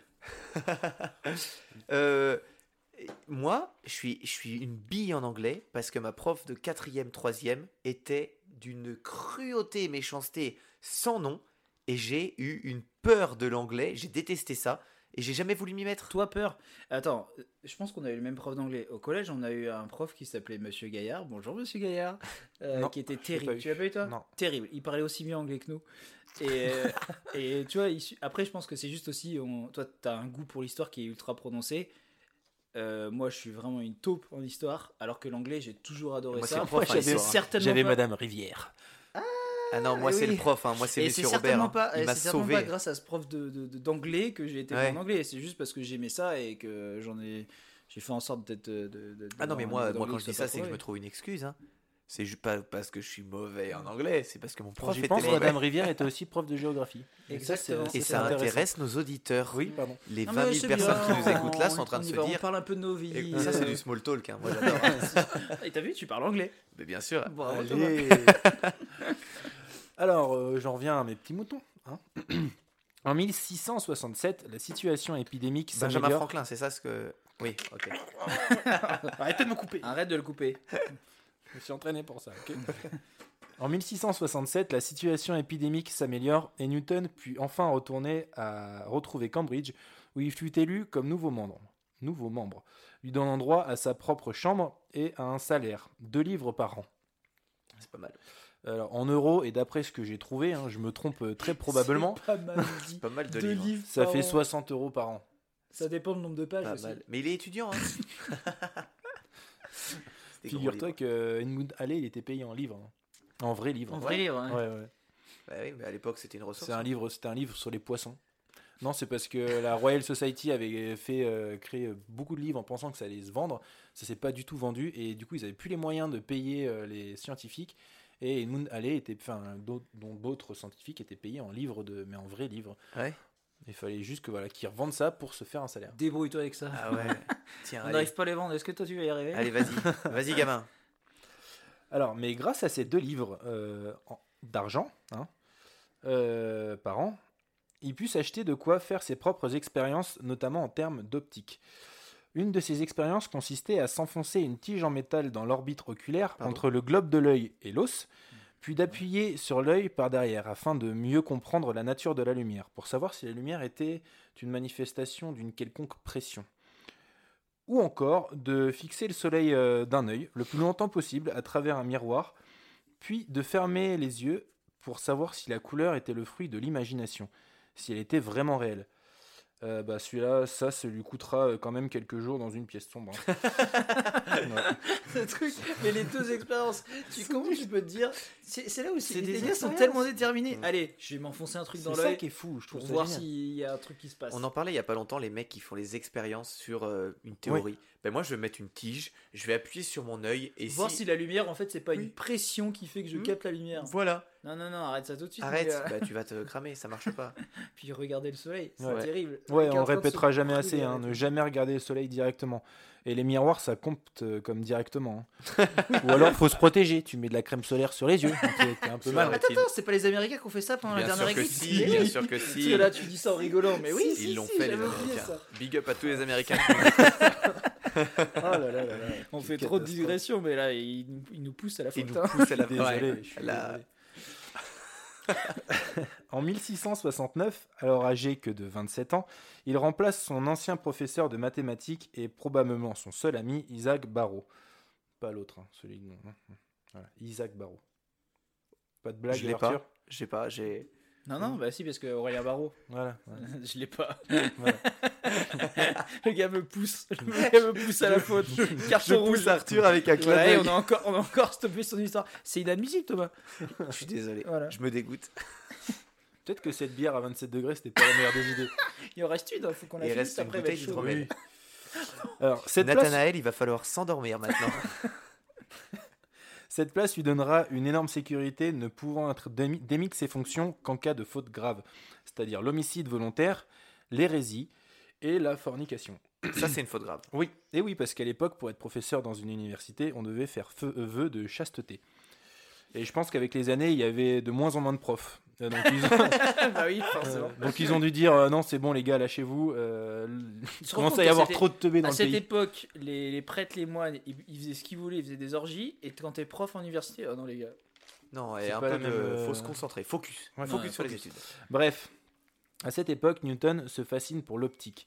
Les télescopes de l'époque étaient des télescopes à réfraction, équipés de lentilles. C'était ni plus ni moins que d'énormes longues vues. Plus la lentille est grosse, plus la taille de grossissement de l'objet est important. Le premier problème est donc qu'il faut des instruments immenses pour observer des objets tels que des planètes. Le deuxième problème est ce qu'on appelle l'aberration chromatique. Les lentilles sphériques brouillent les images. Les, les rayons lumineux qui les traversent ne s'y rencontrent pas en un même point. Plus les lentilles étaient grosses, plus le problème s'en faisait ressentir. Newton eut un éclair de génie. Le bord de la lentille ne serait-il pas finalement un prisme? En effet, il avait remarqué pendant son confinement que la lumière blanche, passant dans un prisme, se décomposait en un mélange hétérogène de rayons. Il décida de remplacer Ah non, c'est. Je commence à percuter. euh, Ouais. C'est très intéressant. Il décida de remplacer la lentille par un miroir qui collecte plus de lumière que le précédent en proportion de son air ou du carré de son diamètre. Il obtient un petit tube d'une quinzaine de centimètres. Ouais, c'est compliqué. j'ai dit c'est très intéressant et la phrase d'après je l'ai pas compris. Avant l'icebox, j'aurais peut-être compris. Là, euh, tu m'as paumé. Bref, Je tu comprends prends, le un, principe. tu prends un miroir, euh, tu prends un tout petit miroir, ça vaut aussi bien qu'une énorme lentille. Oui. Ouais. Voilà, tout simplement. Ben si tu veux. euh, Dis-le bien aussi. Ouais, excusez-moi. Euh, il obtient un tube d'une quinzaine de centimètres qui grossissait 40 fois, autant que les meilleurs télescopes de l'époque qui étaient 10 fois plus grands. Il venait d'inventer le télescope à réflexion, ceux qu'on utilise toujours aujourd'hui. Mm. Ceux qui font vraiment les, les plus gros télescopes du monde, c'est des télescopes à réflexion. Donc c'est les télescopes que Newton a inventés. Trop bien. Après avoir, joué avec, euh, après avoir joué avec tout seul pendant deux ans, admirant Jupiter et ses satellites, Vénus et j'en passe, il se décide à le montrer à son poteau Barrow. N'en revenant pas, celui-ci le convainc de le présenter aux membres de la Royal Society de Londres, institution fondée en 1660 destinée à la promotion des sciences et dont le slogan est Nullius, Iver- euh, Nullius in verba, ne croire personne sur parole. Trop bien. Ouais, bah c'est vraiment la, Ouais, prouve-le. c'est la devise des- de la science, quoi. Mm. Curieux, le secrétaire de la Royal Society envoie une lettre à Newton lui demandant s'il a d'autres idées ou d'autres théories à partager. Celui-ci leur envoie les recherches sur la nature de la lumière, sur le fait que la lumière blanche, passée à travers une lentille ou un prisme, se décompose en plusieurs rayons de couleur, mais que ces mêmes rayons passés dans une lentille ou un autre prisme ne se décomposent plus. Il établit alors que la lumière blanche est composée de couleurs. Cette découverte révolutionne la compréhension de la lumière et permet un pas de géant pour l'astronomie. Avant Newton, les télescopes ne permettaient que de deviner certaines planètes, puis suite à ces découvertes, on était capable de les observer avec netteté. Grâce à cela, Newton sort de l'ombre, commence à être reconnu en tant qu'homme de science exceptionnel et commence à s'ouvrir sur le monde extérieur. C'est alors qu'Isaac rencontre sa bête noire, un membre de la Royal Society. C'est un excellent scientifique, expérimental, mais qui n'est pas aussi... euh, excellent scientifique ex- expérimental, mais qui n'est pas aussi à son aise lorsqu'il s'agit de démontrer à l'écrit ses idées. Il brillait là où Newton était invisible, dans les lieux publics. Et plus précisément dans les cafés, lieux Ouais. où, les, où les scientifiques euh, de toutes branches se retrouvaient pour débattre sur d'innombrables Ouais. sujets. C'était un bon orateur. Ouais. Donc lui, son nom c'était Robert Hooke. Ok. Robert Hooke, dès que vous mettez Newton, il y a Robert Hooke qui sort tout le temps. C'est c'est- c'est- c'est- c'est affolant. Et pourtant, j'en ai, enfin, moi personnellement, j'en ai jamais entendu parler. Ouais, Hooke, il est connu, il est, euh, enfin, quand tu, comme moi, je m'intéresse qu'à la, l'astronomie. Je m'intéresse qu'à l'astronomie. C'est tout. C'est Ouais. mon domaine. Bah, Robert Hooke, tu le vois partout parce que c'est toujours lui qui a, en gros, les idées, mais euh, Ok. soi-disant les idées. Voilà, c'est Peut-être qu'on en a déjà parlé. Peut-être, je pense pas. Hooke prend connaissance de la théorie de Newton et s'aperçoit qu'elle ne correspond pas du tout avec sa perception de la lumière. Il rédige alors un rapport contre les travaux de Newton qui fera débat au sein de la Royal Society. Le secrétaire de celle-ci, Henry Hundelbourg, euh, qui deviendra le deuxième euh, ami d'Isaac, l'en informe. Ouais, Newton, il en a, deux amis. à 30 ans. Newton entre dans une colère des plus noires, dont il est un habitué, et répond en contre-attaquant Hooke. C'est alors qu'un échange haineux s'installe entre les deux hommes, un peu comme une bataille de comptes Twitter entre Trump et euh, bah, n'importe quelle personne normale et intelligente. en fait. Avec Twitter.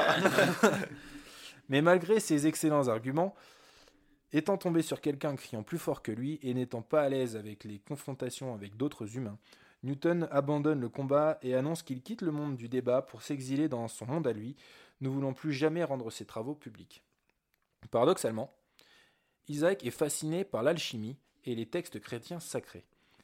Il va passer des dizaines d'années à essayer de créer la pierre philosophale, une pierre mythique capable de changer les métaux lambda en métaux précieux comme l'argent ou l'or, qui guérit les maladies et qui peut créer l'élixir de vie C'est éternelle. intéressant qu'il se soit penché là-dessus. C'est- lui, ça a toujours été son, son kink. Ouais, c'est c'est trop bien. c'est- C'est c'est son truc à lui, ça. Parce que euh, pour les, les fans d'Harry Potter, et je sais qu'on est beaucoup, euh, Nicolas Flamel a vraiment Ah, bah, existé.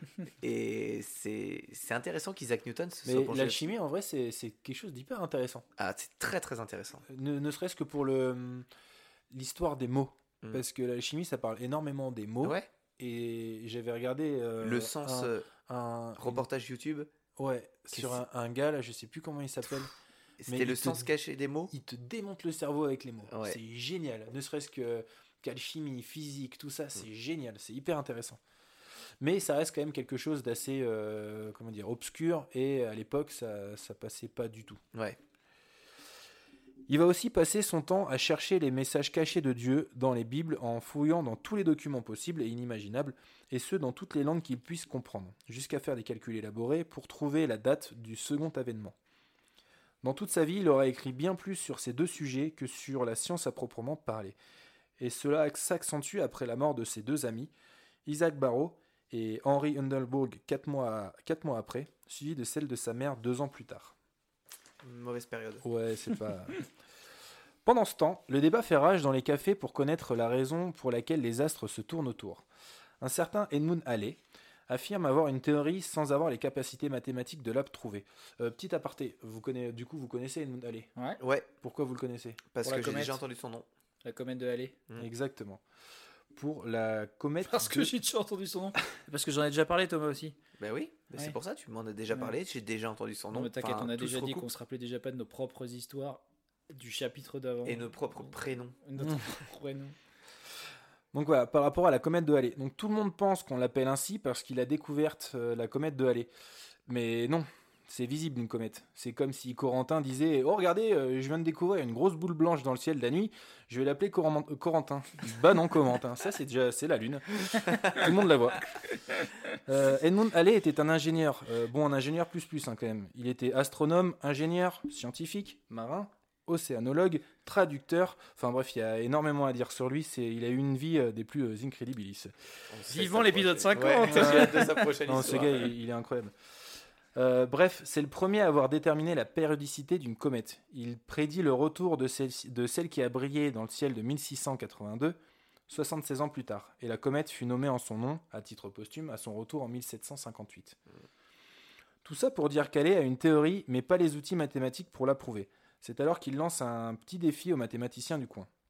Le premier sur le coup, c'est Robert Hooke, notre fameuse bête noire, qui prétend avoir déjà trouvé la solution.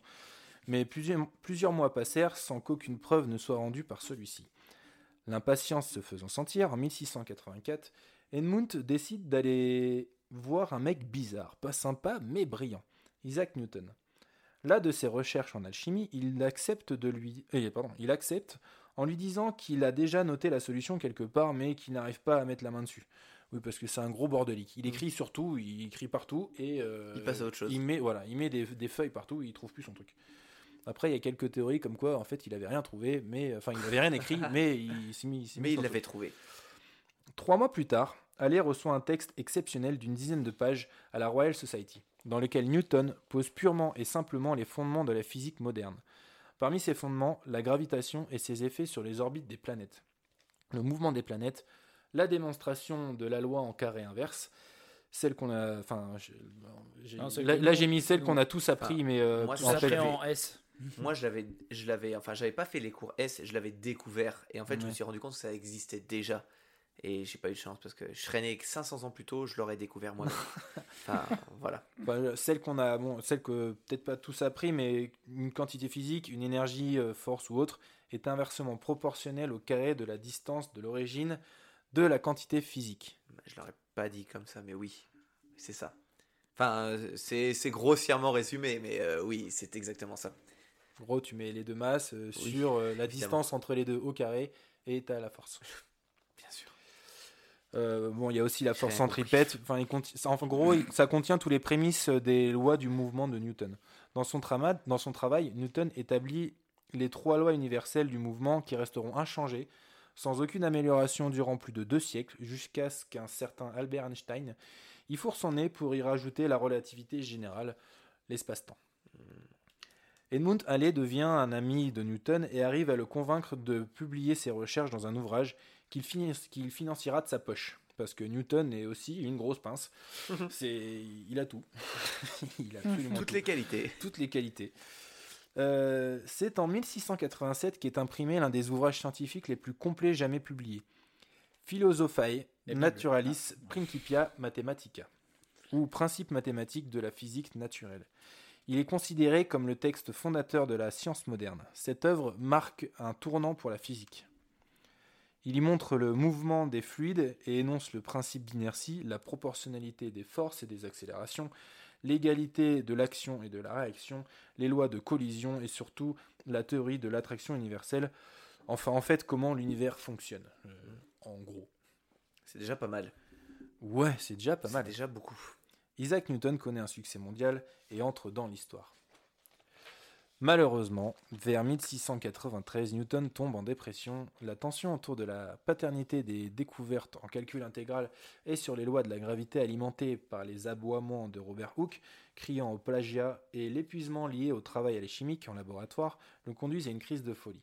À partir de cette époque, il ne découvre plus rien et passe le reste de sa vie à compiler ses recherches afin de les publier. Ça, c'est trop chiant. Le, le stress de que quelqu'un te dise à cette époque non mais c'est moi qui ai découvert parce que c'était une époque où Bah, c'est pas comme maintenant, enfin encore maintenant, tu sais, tu mets ton, tu mets un brevet et puis terminé. oui alors que on en avait parlé aussi avec l'histoire de Tesla c'est que c'est une époque où tout le monde Tout le monde peut dire, chez moi aussi j'ai une oui idée. moi j'ai trouvé ça et puis je l'ai découvert avant toi en fait Mhm. Ouais, Ouais, il suffisait d'avoir euh, il suffisait Du d'avoir réseau. les ouais voilà un meilleur réseau que que l'autre comme, euh, comme, euh, comme Robert Hooke de crier plus fort que. Ouais. c'est ça Il suffit, voilà, c'est c'est une catastrophe. Donc du coup, il devient directeur de la Maison de la Monnaie en 1696. En gros, il, est- il contrôle la fausse monnaie. Il faut savoir qu'à l'époque, la contrefaçon est considérée comme de la trahison et donc passible de la peine de mort par écartèlement.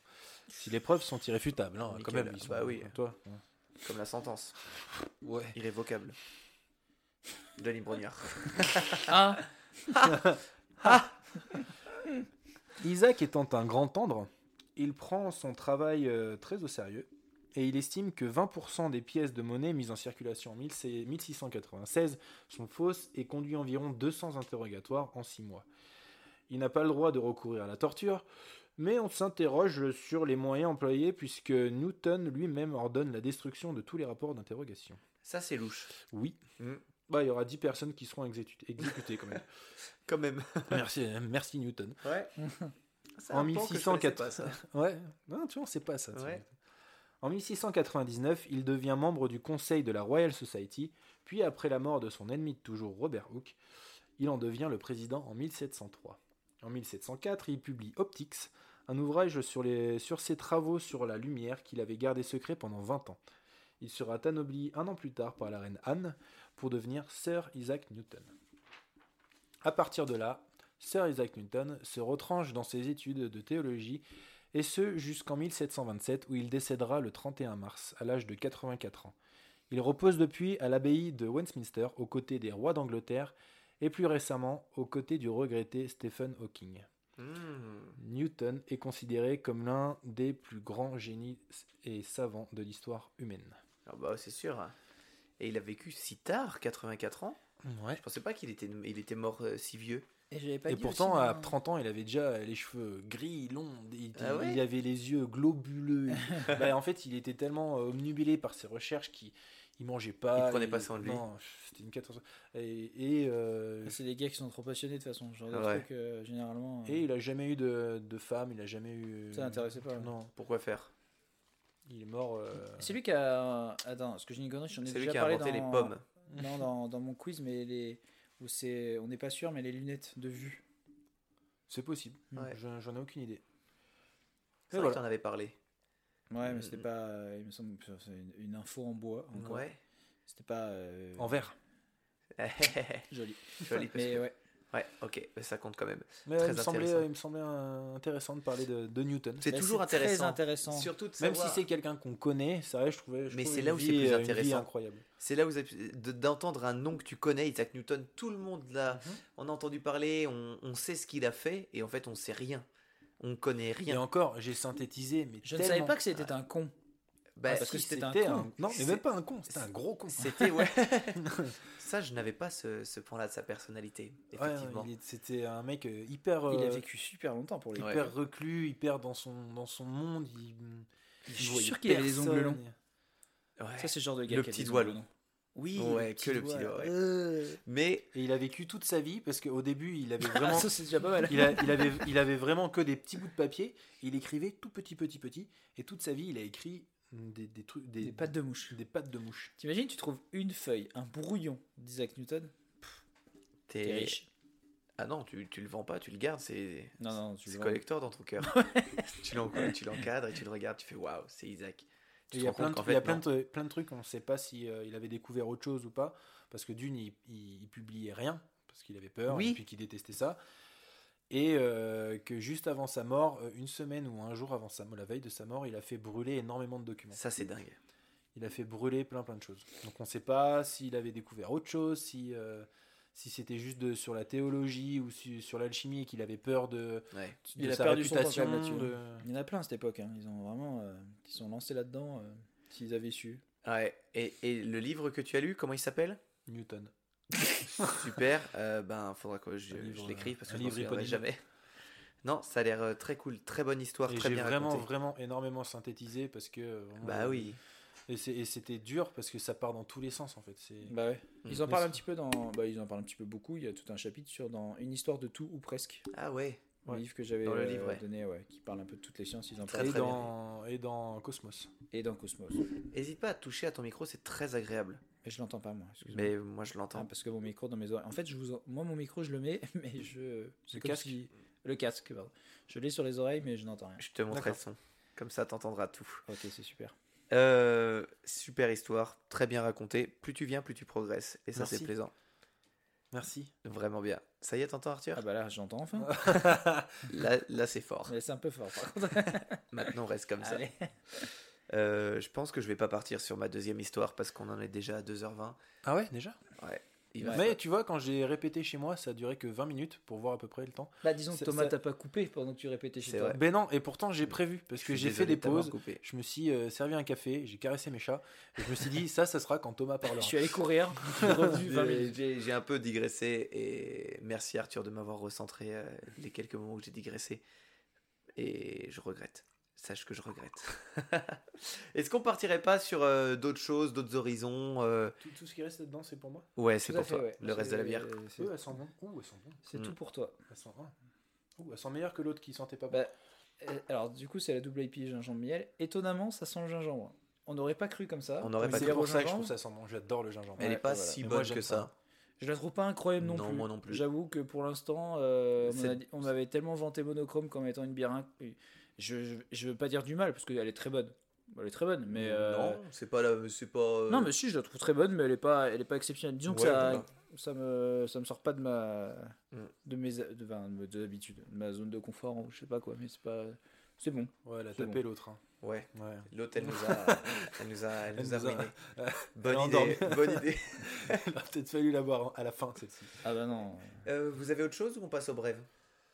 Euh, moi, moi, j'ai juste un petit saviez-vous. Moi, c'est pareil, hein. Sur l'astronomie encore. Ah oui, mais- ça sera après alors. moi, j'ai le saviez-vous aussi. Bon bah parfait, alors on passe au brève.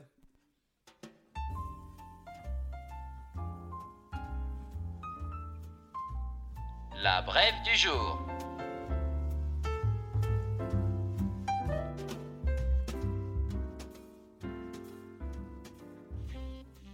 Qui commence? Bah, il y a que toi. Euh, toi- moi, Ah je, oui, je peux commencer? T'as une brève? Non. eh, bien... eh bien, écoute, euh, je, je, je ne te laisse pas commencer alors. Ok. ça m'arrange. Moi j'ai une brève, euh, sûrement pas la meilleure brève qu'on ait eue, mais elle est pas mal. J'en avais une trop, je vous jure Oui. que c'est vrai. J'en avais une trop bien jusqu'à hier. Je me suis dit, ça va être ma Tu l'as brève. oublié, Je l'ai oublié et je sais même plus le sujet. ça m'arrive tout le temps. Mais vraiment, je, je pensais l'avoir. À chaque fois que je trouve des histoires, je fais des impressions écran. Et j'étais sûr de l'avoir. Et là, en fait, non. Et je pense que vu que c'était récent, je me dis, bah, c'était hier. Je me dis, je la raconte demain. J'avais même pas besoin de notes parce que j'avais écouté toute l'histoire. Et je me dis, ça c'est génial, je raconte ça demain. C'est genre un truc, euh, une invention, on savait pas que c'était fait pour ça. Et on a compris. Enfin bref, un truc Ah, trop T'as quand bien. même le thème, si tu te souviens pas. euh, Je dis invention, ça se trouve, c'est pas ça. Mais euh, juste un truc trop bien.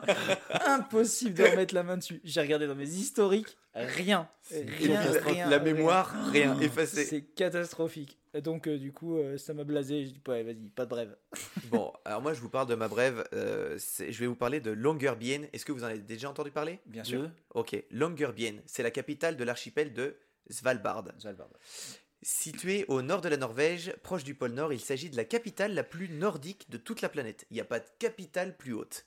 Les températures y sont bien sûr glaciales une bonne partie de l'année, raison pour laquelle il y est interdit de mourir. Depuis 1950. Dans cette ville, il est interdit de mourir. La raison, le froid polaire empêche les corps de se décomposer. Et ça, c'est problématique. Durant les années 2000, des scientifiques ont exhumé des corps de personnes décédées d'une grippe particulièrement mortelle hein, en 1917 et ont quand même retrouvé des particules de ce virus actives lors de leurs, lors de leurs analyses. Parce que les corps ne se sont pas du tout On décomposés. parle de la grippe espagnole ou je sais pas. 1917 C'est la même période, mais on peut pas trop se prononcer parce que c'était quand même en Norvège et ça n'a rien à voir avec l'Espagne. et ce virus mortel dormait quand même sous les pieds des habitants de Longyearbyen depuis un siècle. Les dirigeants ont décidé, il y a près de 70 ans, qu'il était interdit d'y mourir. Alors les personnes en phase terminale sont donc transférées à Oslo, la capitale norvégienne qui se trouve à 2000 km de là hein, quand même.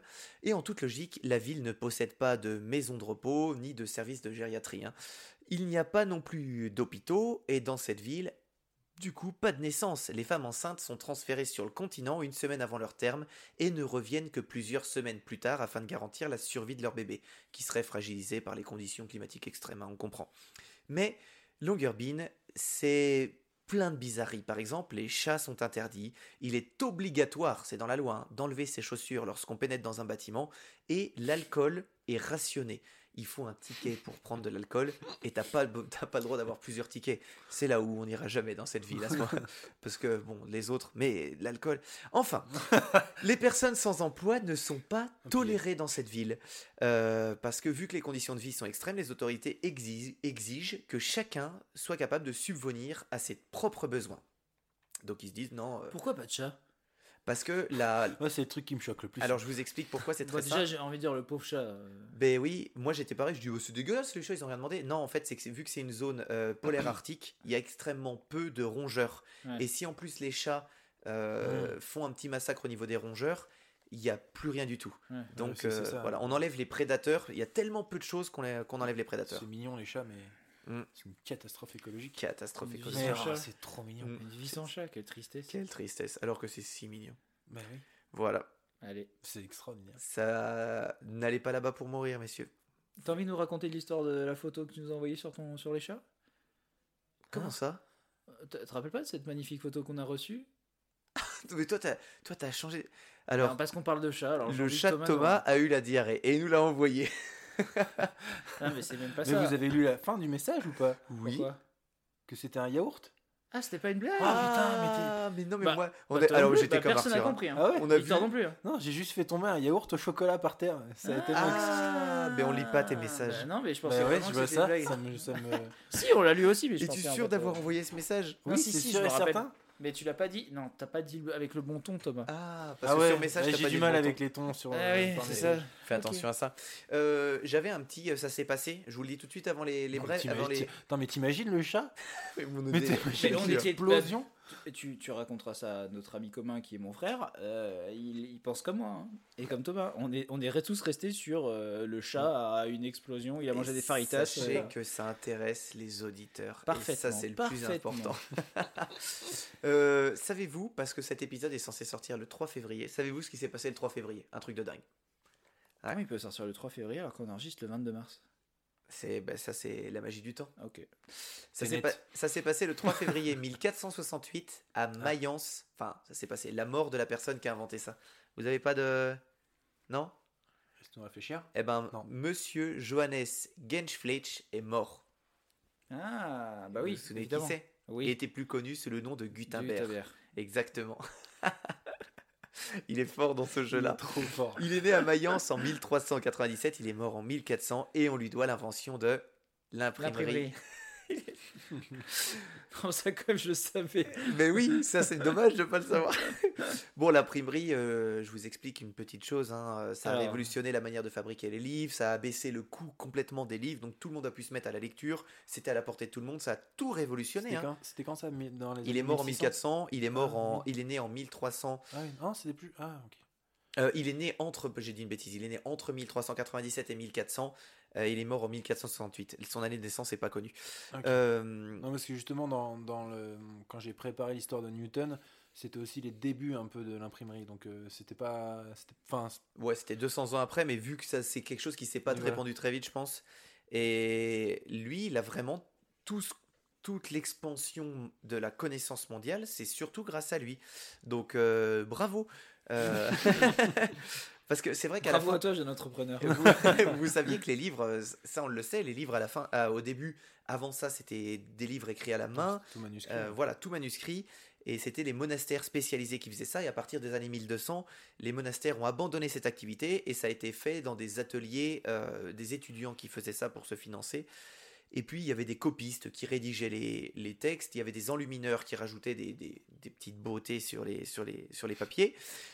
Mais lui, il a, il a eu cette idée, il s'est dit, mais attendez, attendez, attendez. Hmm, Si j'enduis d'encre une partie en relief et que je le presse sur une feuille de papier ou de bois ou de cuivre, j'ai une image, une image fixe. Et là, à partir de ce moment-là, lui, il était graveur sur bois à la base. Et il a eu euh, l'i- l'idée d'utiliser des caractères mobiles en plomb qui. C'est un boulot monstre. hein. Chaque page, c'était des caractères qui faisaient mobile en plomb, qui mettaient. c'est un, boulot monstre. Mais t'imagines le boulot monstre de, de, de réécrire à chaque fois un livre? C'est ça. Et ben lui, il s'est dit, on va aller plus vite. Il mettait tous les petits caractères, il mettait de l'encre dessus, il imprimait et il faisait, on va dire, 1000 pages de la même page et il changeait de page. Et en fait, ça a permis au plus grand nombre de pouvoir avoir accès à des livres parce qu'il y avait Ah plus ouais, un livre qui sortait. C'est plus malin de faire comme ça. Moi, je pensais qu'il allait faire à chaque fois une page et puis qu'il recommençait à chaque Ouais, fois une page. du coup, c'est un peu long. Mais plusieurs fois la même page, ça a fonctionné. Donc, vous, vous pourrez vous dire, euh, si vous écoutez cet épisode le 3 février, que Gutenberg est mort euh, ce jour-là. Voilà, Feu Gutenberg. feu. Feu Gutenberg. Bravo à vous. Euh, Bravo messieurs, à vous, monsieur Gutenberg. on passe à le saviez-vous? Oui, oula, faut... ah oui. Allez, le saviez-vous? Vous le savez, Hagrid. Vous le savez, nous savons, c'est d'accord, j'y sais, j'y pensais. Vous savez, les, les Occidentaux sont appréciés partout à condition qu'ils y mettent un peu du leur. C'est magnifique. Quel jingle. Euh, Arthur, tu veux commencer? Ça fait longtemps qu'on n'a pas entendu. Ok. Euh, moi, je vais vous parler des IRM. Euh, Est-ce que vous saviez que, oh, pardon pour le micro, les appareils d'IRM sont généralement équipés de cheminées pour évacuer l'hélium en cas de besoin? Je savais pas qu'il y avait de l'hélium dedans. Mais si, en fait, euh, si tu veux, pour produire un champ magnétique, tu as des aimants supraconducteurs. Sauf que ces aimants, en fait, ils doivent être très froids. Donc, ils baignent dans de l'hélium liquide qui est à moins 269 degrés. Donc, il peut arriver que cet hélium liquide repasse brutalement à l'état gazeux. On appelle ça l'effet. euh, Enfin, c'est un, un catch, en fait. Et là, en fait, la cheminée sert à évacuer à l'extérieur ce gaz qui est apparu d'un coup. Dans tous les hôpitaux, il y a ça? Dans tous les IRM, il y a Des, ça. ok, des, des cheminées Fondeur, exprès pour ouais. l'hélium. Euh, et bien que l'hélium soit plus léger que l'air et non toxique, une grande quantité peut provoquer de l'asphyxie et euh, également des gelures en raison de la température Bah oui. extrême basse de l'hélium liquide. Ouais. Bah oui, tu sais, les supraconducteurs, euh, c'est un sujet qui est hyper, euh, Mm. hyper fréquent maintenant avec les l'hyperloop, etc. Et donc euh, le problème, justement, c'est d'arriver à avoir une température assez basse pour Et que stable. ces aimants Mm. soient vraiment euh, efficaces. Et donc voilà. Ok. Info incroyable. Mm. Ça, on ne le savait pas. On, On ne le le pas. pas. Mais moi, je le conjugue comme je veux. Thomas, t'avais un truc? Ouais, est-ce que vous saviez que euh, l'hiver, c'est quand la Terre est au plus proche du Soleil? Ah, c'est marrant Ouais, c'est son inclinaison qui est différente, non ouais, ça? Exactement. Ouais. J'ai vu ça, en fait, le, c'est le 2 janvier. Euh, il est, le 2 janvier, il était 14h51, la Terre était à son périhélie. La zone la plus proche. C'est-à-dire que la Terre est au plus proche du Soleil sur son orbite elliptique. Contrairement à une idée reçue, c'est quand l'hiver est en... C'est quand l'hiver... Ah, ah, je vais recommencer. Ça vous va hein? Et recommence, euh, oh, recommençons depuis le début. Recommence Repars sur ton Newton. histoire, Newton. C'était pas clair. Alors, c'est-à-dire que la Terre est au plus proche du Soleil sur son, optique euh, sur son orbite elliptique. Contrairement à une idée reçue, c'est quand euh, c'est l'hiver dans l'hémisphère nord que la Terre est au plus proche du Soleil. C'est son inclinaison par rapport au Soleil qui est responsable des saisons et non sa distance. Ouais, parce que du coup, on prend les, les Ouais, bien rayons vraiment euh, Ouais. en face. La Terre est maintenant à 147 millions de kilomètres du Soleil. Quand elle sera à son aphélie, au plus loin du Soleil, le 5 juillet prochain, elle sera à 152 millions de Ah kilomètres. oui, il y a une énorme différence. Ouais, C'est dingue. c'est rigolo quand même. Contre-intuitif euh, au possible. Ouais, donc c'est vraiment juste l'in- l'inclinaison des, la- de quelle manière on prend les rayons qui fait qu'il fait chaud ou froid et pas la distance au soleil. Super, le saviez-vous? Bon, le saviez-vous est nul comparé au tien. Euh, mais c'est très intéressant. Euh, moi, je vais vous parler d'un groupe. C'était un peu avant leur immense succès. hein. Le concert du 9 décembre 1961 n'a pas été le meilleur pour les Beatles parce qu'après 9 heures de route, ils se sont produits dans une salle devant 18 personnes, les Beatles. En effet, ils avaient préparé toute une communication autour de leur grande tournée. Ils n'étaient pas très très très connus à l'époque, c'était pas les grandes stars, mais ils étaient quand même déjà connus. Sauf que l'annonceur qui devait publier les tracts, les diffuser, a eu la flemme de le faire. Et ils sont arrivés dans un La village. flemme. Ben, il l'a pas fait, tout simplement. Et ils sont arrivés dans un village où les tracts n'avaient pas été imprimés, n'avaient pas été collés au mur. Personne ne savait qu'ils arrivaient dans cette salle des fêtes. Et du coup, ils ont fait leur concert devant 18 personnes. T'imagines ces 18 personnes Ça devait être le meilleur concert de, de Oh leur vie. oui. Ouais. Et ils l'ont fait. Il y a plein de. de euh, Kinvey, par exemple, euh, très bon artiste aujourd'hui, n'aurait peut-être pas fait ce concert. Eux, ils l'ont fait. Bravo à eux. Il n'y a personne qui a filmé avec son portable. Euh, je pense que c'est trouvable sur Ah, YouTube. dommage. Tu peux, tu peux trouver ce genre de choses. C'est génial. Ouais, voilà. C'est marrant parce que j'écoute vachement les Beatles en ce moment, tu vois. Eh ben, donc tout je, je suis content de, de l'anecdote. les connexions, les, Ouais. tout ça, Ben, les chakras. en- en- le monde, Ouais. l'amour.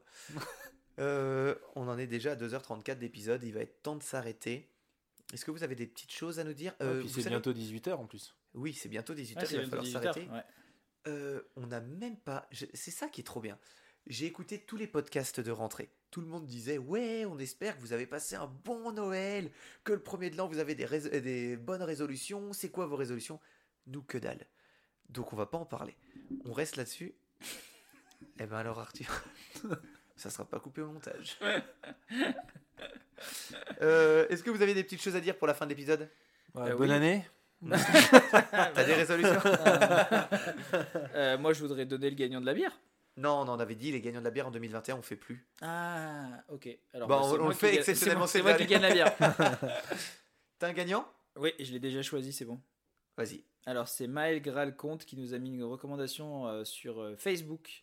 Euh, il nous met juste géniales histoires de la bière. Ils nous font passer de bons moments. Voilà, Maël, tu gagnes la. Oh bah. euh, Alors tu sais que nous arrive, là j'ai mis une musique, mais j'ai pas fait exprès. L'alcool aidant, euh, Ah j'ai oui. cliqué sur le bouton. Ah ouais, ok, attends. bon. Mm. Euh, donc oui, on... Maël, tu as gagné la Chili IPA, la Santa Muerte de la brasserie Piggy. Euh, voilà. Attention, ça picote un peu. Non, Mais non, franchement, en fait, trop, en fait, non, non, très non, mais non, mais vraiment, sur la Non, fin, non. je trouve qu'elle picote. Même, de toutes celles ça reste, c'est ma préférée moi. ça Ah ouais, par contre, oui, je suis d'accord. Ça reste en. Bah, Hop, l'icebox, c'est spécial, tu peux pas la comparer, je pense. Oui, mais il faut la boire. Je Il pense faut que la la- mais- la- mais- ça, si tu la bois en fin de repas. Mais, mais l'icebox, j'ai- quand même apprécié. Mais moi aussi, pour Oui. euh, un truc si fort. Parce que c'est très bien fait. On Mais n'a la pas débauche, ouvert euh, l'hydromel que j'ai que j'ai pris parce que oui j'avais ramené de l'hydromel. Je suis pas sûr que ce soit une bonne idée de le boire maintenant. Parce qu'on a bu quelques-unes quand même. Oui, et puis elle, est pas forte, ouverte. hein. hein. On, va, euh, la- on peut la garder. Parce que la, Bon, moi je vais la la, goûter. la double Oui, moi aussi. Je vais dormir là puis voilà. 8,2. Partie pour partie. ok, nickel. Mais euh, mais ouais j'ai trouvé ça étonnant comme euh, la, la, la bière je sais plus le nom de la débauche là. Sacred Heart. Sacré. Que c'est, tu vois, c'est un cœur sacré quoi. oui. En vois. fait, c'est tout, à tous les, tout, enfin, je sais pas si c'est tous les ans ou si à quelle fréquence ils la font cette bière. Mais je suis, je suis étonné comme en fait ça passe Merci. vraiment bien et euh, c'est je la compare un peu à de la bière du château, euh, la bière euh, brune euh, à 11 degrés qui est bon, bah, vachement moins forte mais c'est une bière qui est assez euh, qui est tellement sucrée au final que l'alcool passe vraiment enfin l'alcool passe tout seul. Mais là, je trouve que le sucre, il est pas gênant. voilà, le, sucre, le sucre est pas gênant Oui, comme la bière du château ou euh, un peu comme la Castelbrune. Mais on en revient, on parle de la débauche. Euh, la débauche, ils sortent des trucs. Ils sont c'est incroyables. Très, très. euh, Cali. c'est très quali. À chaque fois qu'ils sortent un truc, chaque- on n'est jamais étonné. C'est Mais toujours. ça, bon. c'est voilà, Mm. enfin, c'est tous les ans en fait, ils ressortent un nouveau, une nouvelle Sacred Heart. Donc Mm. c'est pour ça qu'elles changent de numéro parce qu'elles ont une petite évolution, elles sont un peu différentes, tu vois. Donc là, c'est la 5, il y a la 6 qui est sortie et, euh, et c'est dans les tuyaux. Ok, eh ben messieurs, je nous ai servi un tout petit peu d'hydromel euh, pour terminer cet épisode. Euh, on va pouvoir trinquer avec quelque chose dans le verre, c'est rare. Avant ça, euh, si vous voulez nous suivre sur les réseaux sociaux, euh, Facebook, Incredis Podcast, euh, Twitter, la même chose. Euh, N'hésitez pas à nous, nous soutenir sur Patreon si vous avez envie d'avoir des micro-chapitres. C'est vrai, qu'est-ce que c'est les On, en micro-chapitres parle, on en parle très peu en ce moment, euh, mais, il faut se faire de la pub. Tout, tout- en fait, micro-chapitre, c'est simple. Vous, enfin, Patreon, c'est simple. Vous allez sur le site patreon.com, vous cherchez Incredibilis, vous cherchez à nous soutenir un petit peu par mois, vous choisissez le montant et vous allez avoir droit à des prestations. Ça peut être des sous-bocs, des autocollants, des décapsuleurs. Et en plus, euh, on est peut-être les seuls en Europe à le faire, mais pff, on va pas se vanter là-dessus. Des micro-chapitres. Donc vous avez toutes les deux semaines, pendant la coupure, un micro-chapitre exprès pour vous que vous recevez suivant, voilà, suivant le palais que vous, Voilà. vous- vous- Ça peut être un ou deux par mois. En gros, une fois par semaine, vous pouvez avoir un épisode ou un micro-chapitre. Mm. Donc euh, merci à tous ceux qui nous soutiennent. Euh, on pense fort à vous, c'est super cool. N'hésitez pas à nous écrire si vous n'avez pas reçu euh, vos goodies parce que on est normalement à jour sur tout. Donc si jamais il y a eu des soucis avec la poste, n'hésitez pas à nous envoyer un message. C'est important parce que nous on n'a pas de retour donc on ne sait pas si vous avez Ouais. reçu ou non vos, vos goodies. Et puis Ouais. les gagnants des bières, envoyez-nous des photos de vos bières, c'est toujours cool de Ouais. voir ça. Et puis même les, les patrons avec vos goodies. Et euh, Arthur a fait un gros boulot sur, euh, sur l'envoi des, l'envoi des goodies et tout, donc euh, ça devrait être nickel. Euh, messieurs, est-ce qu'il vous est déjà arrivé d'avoir un king sur une chanson et de l'écouter 50 fois par jour? Non, mais par contre j'ai une Est-ce que série. tu en parles ce de. K-pop là? Alors, Ah, vas-y Arthur.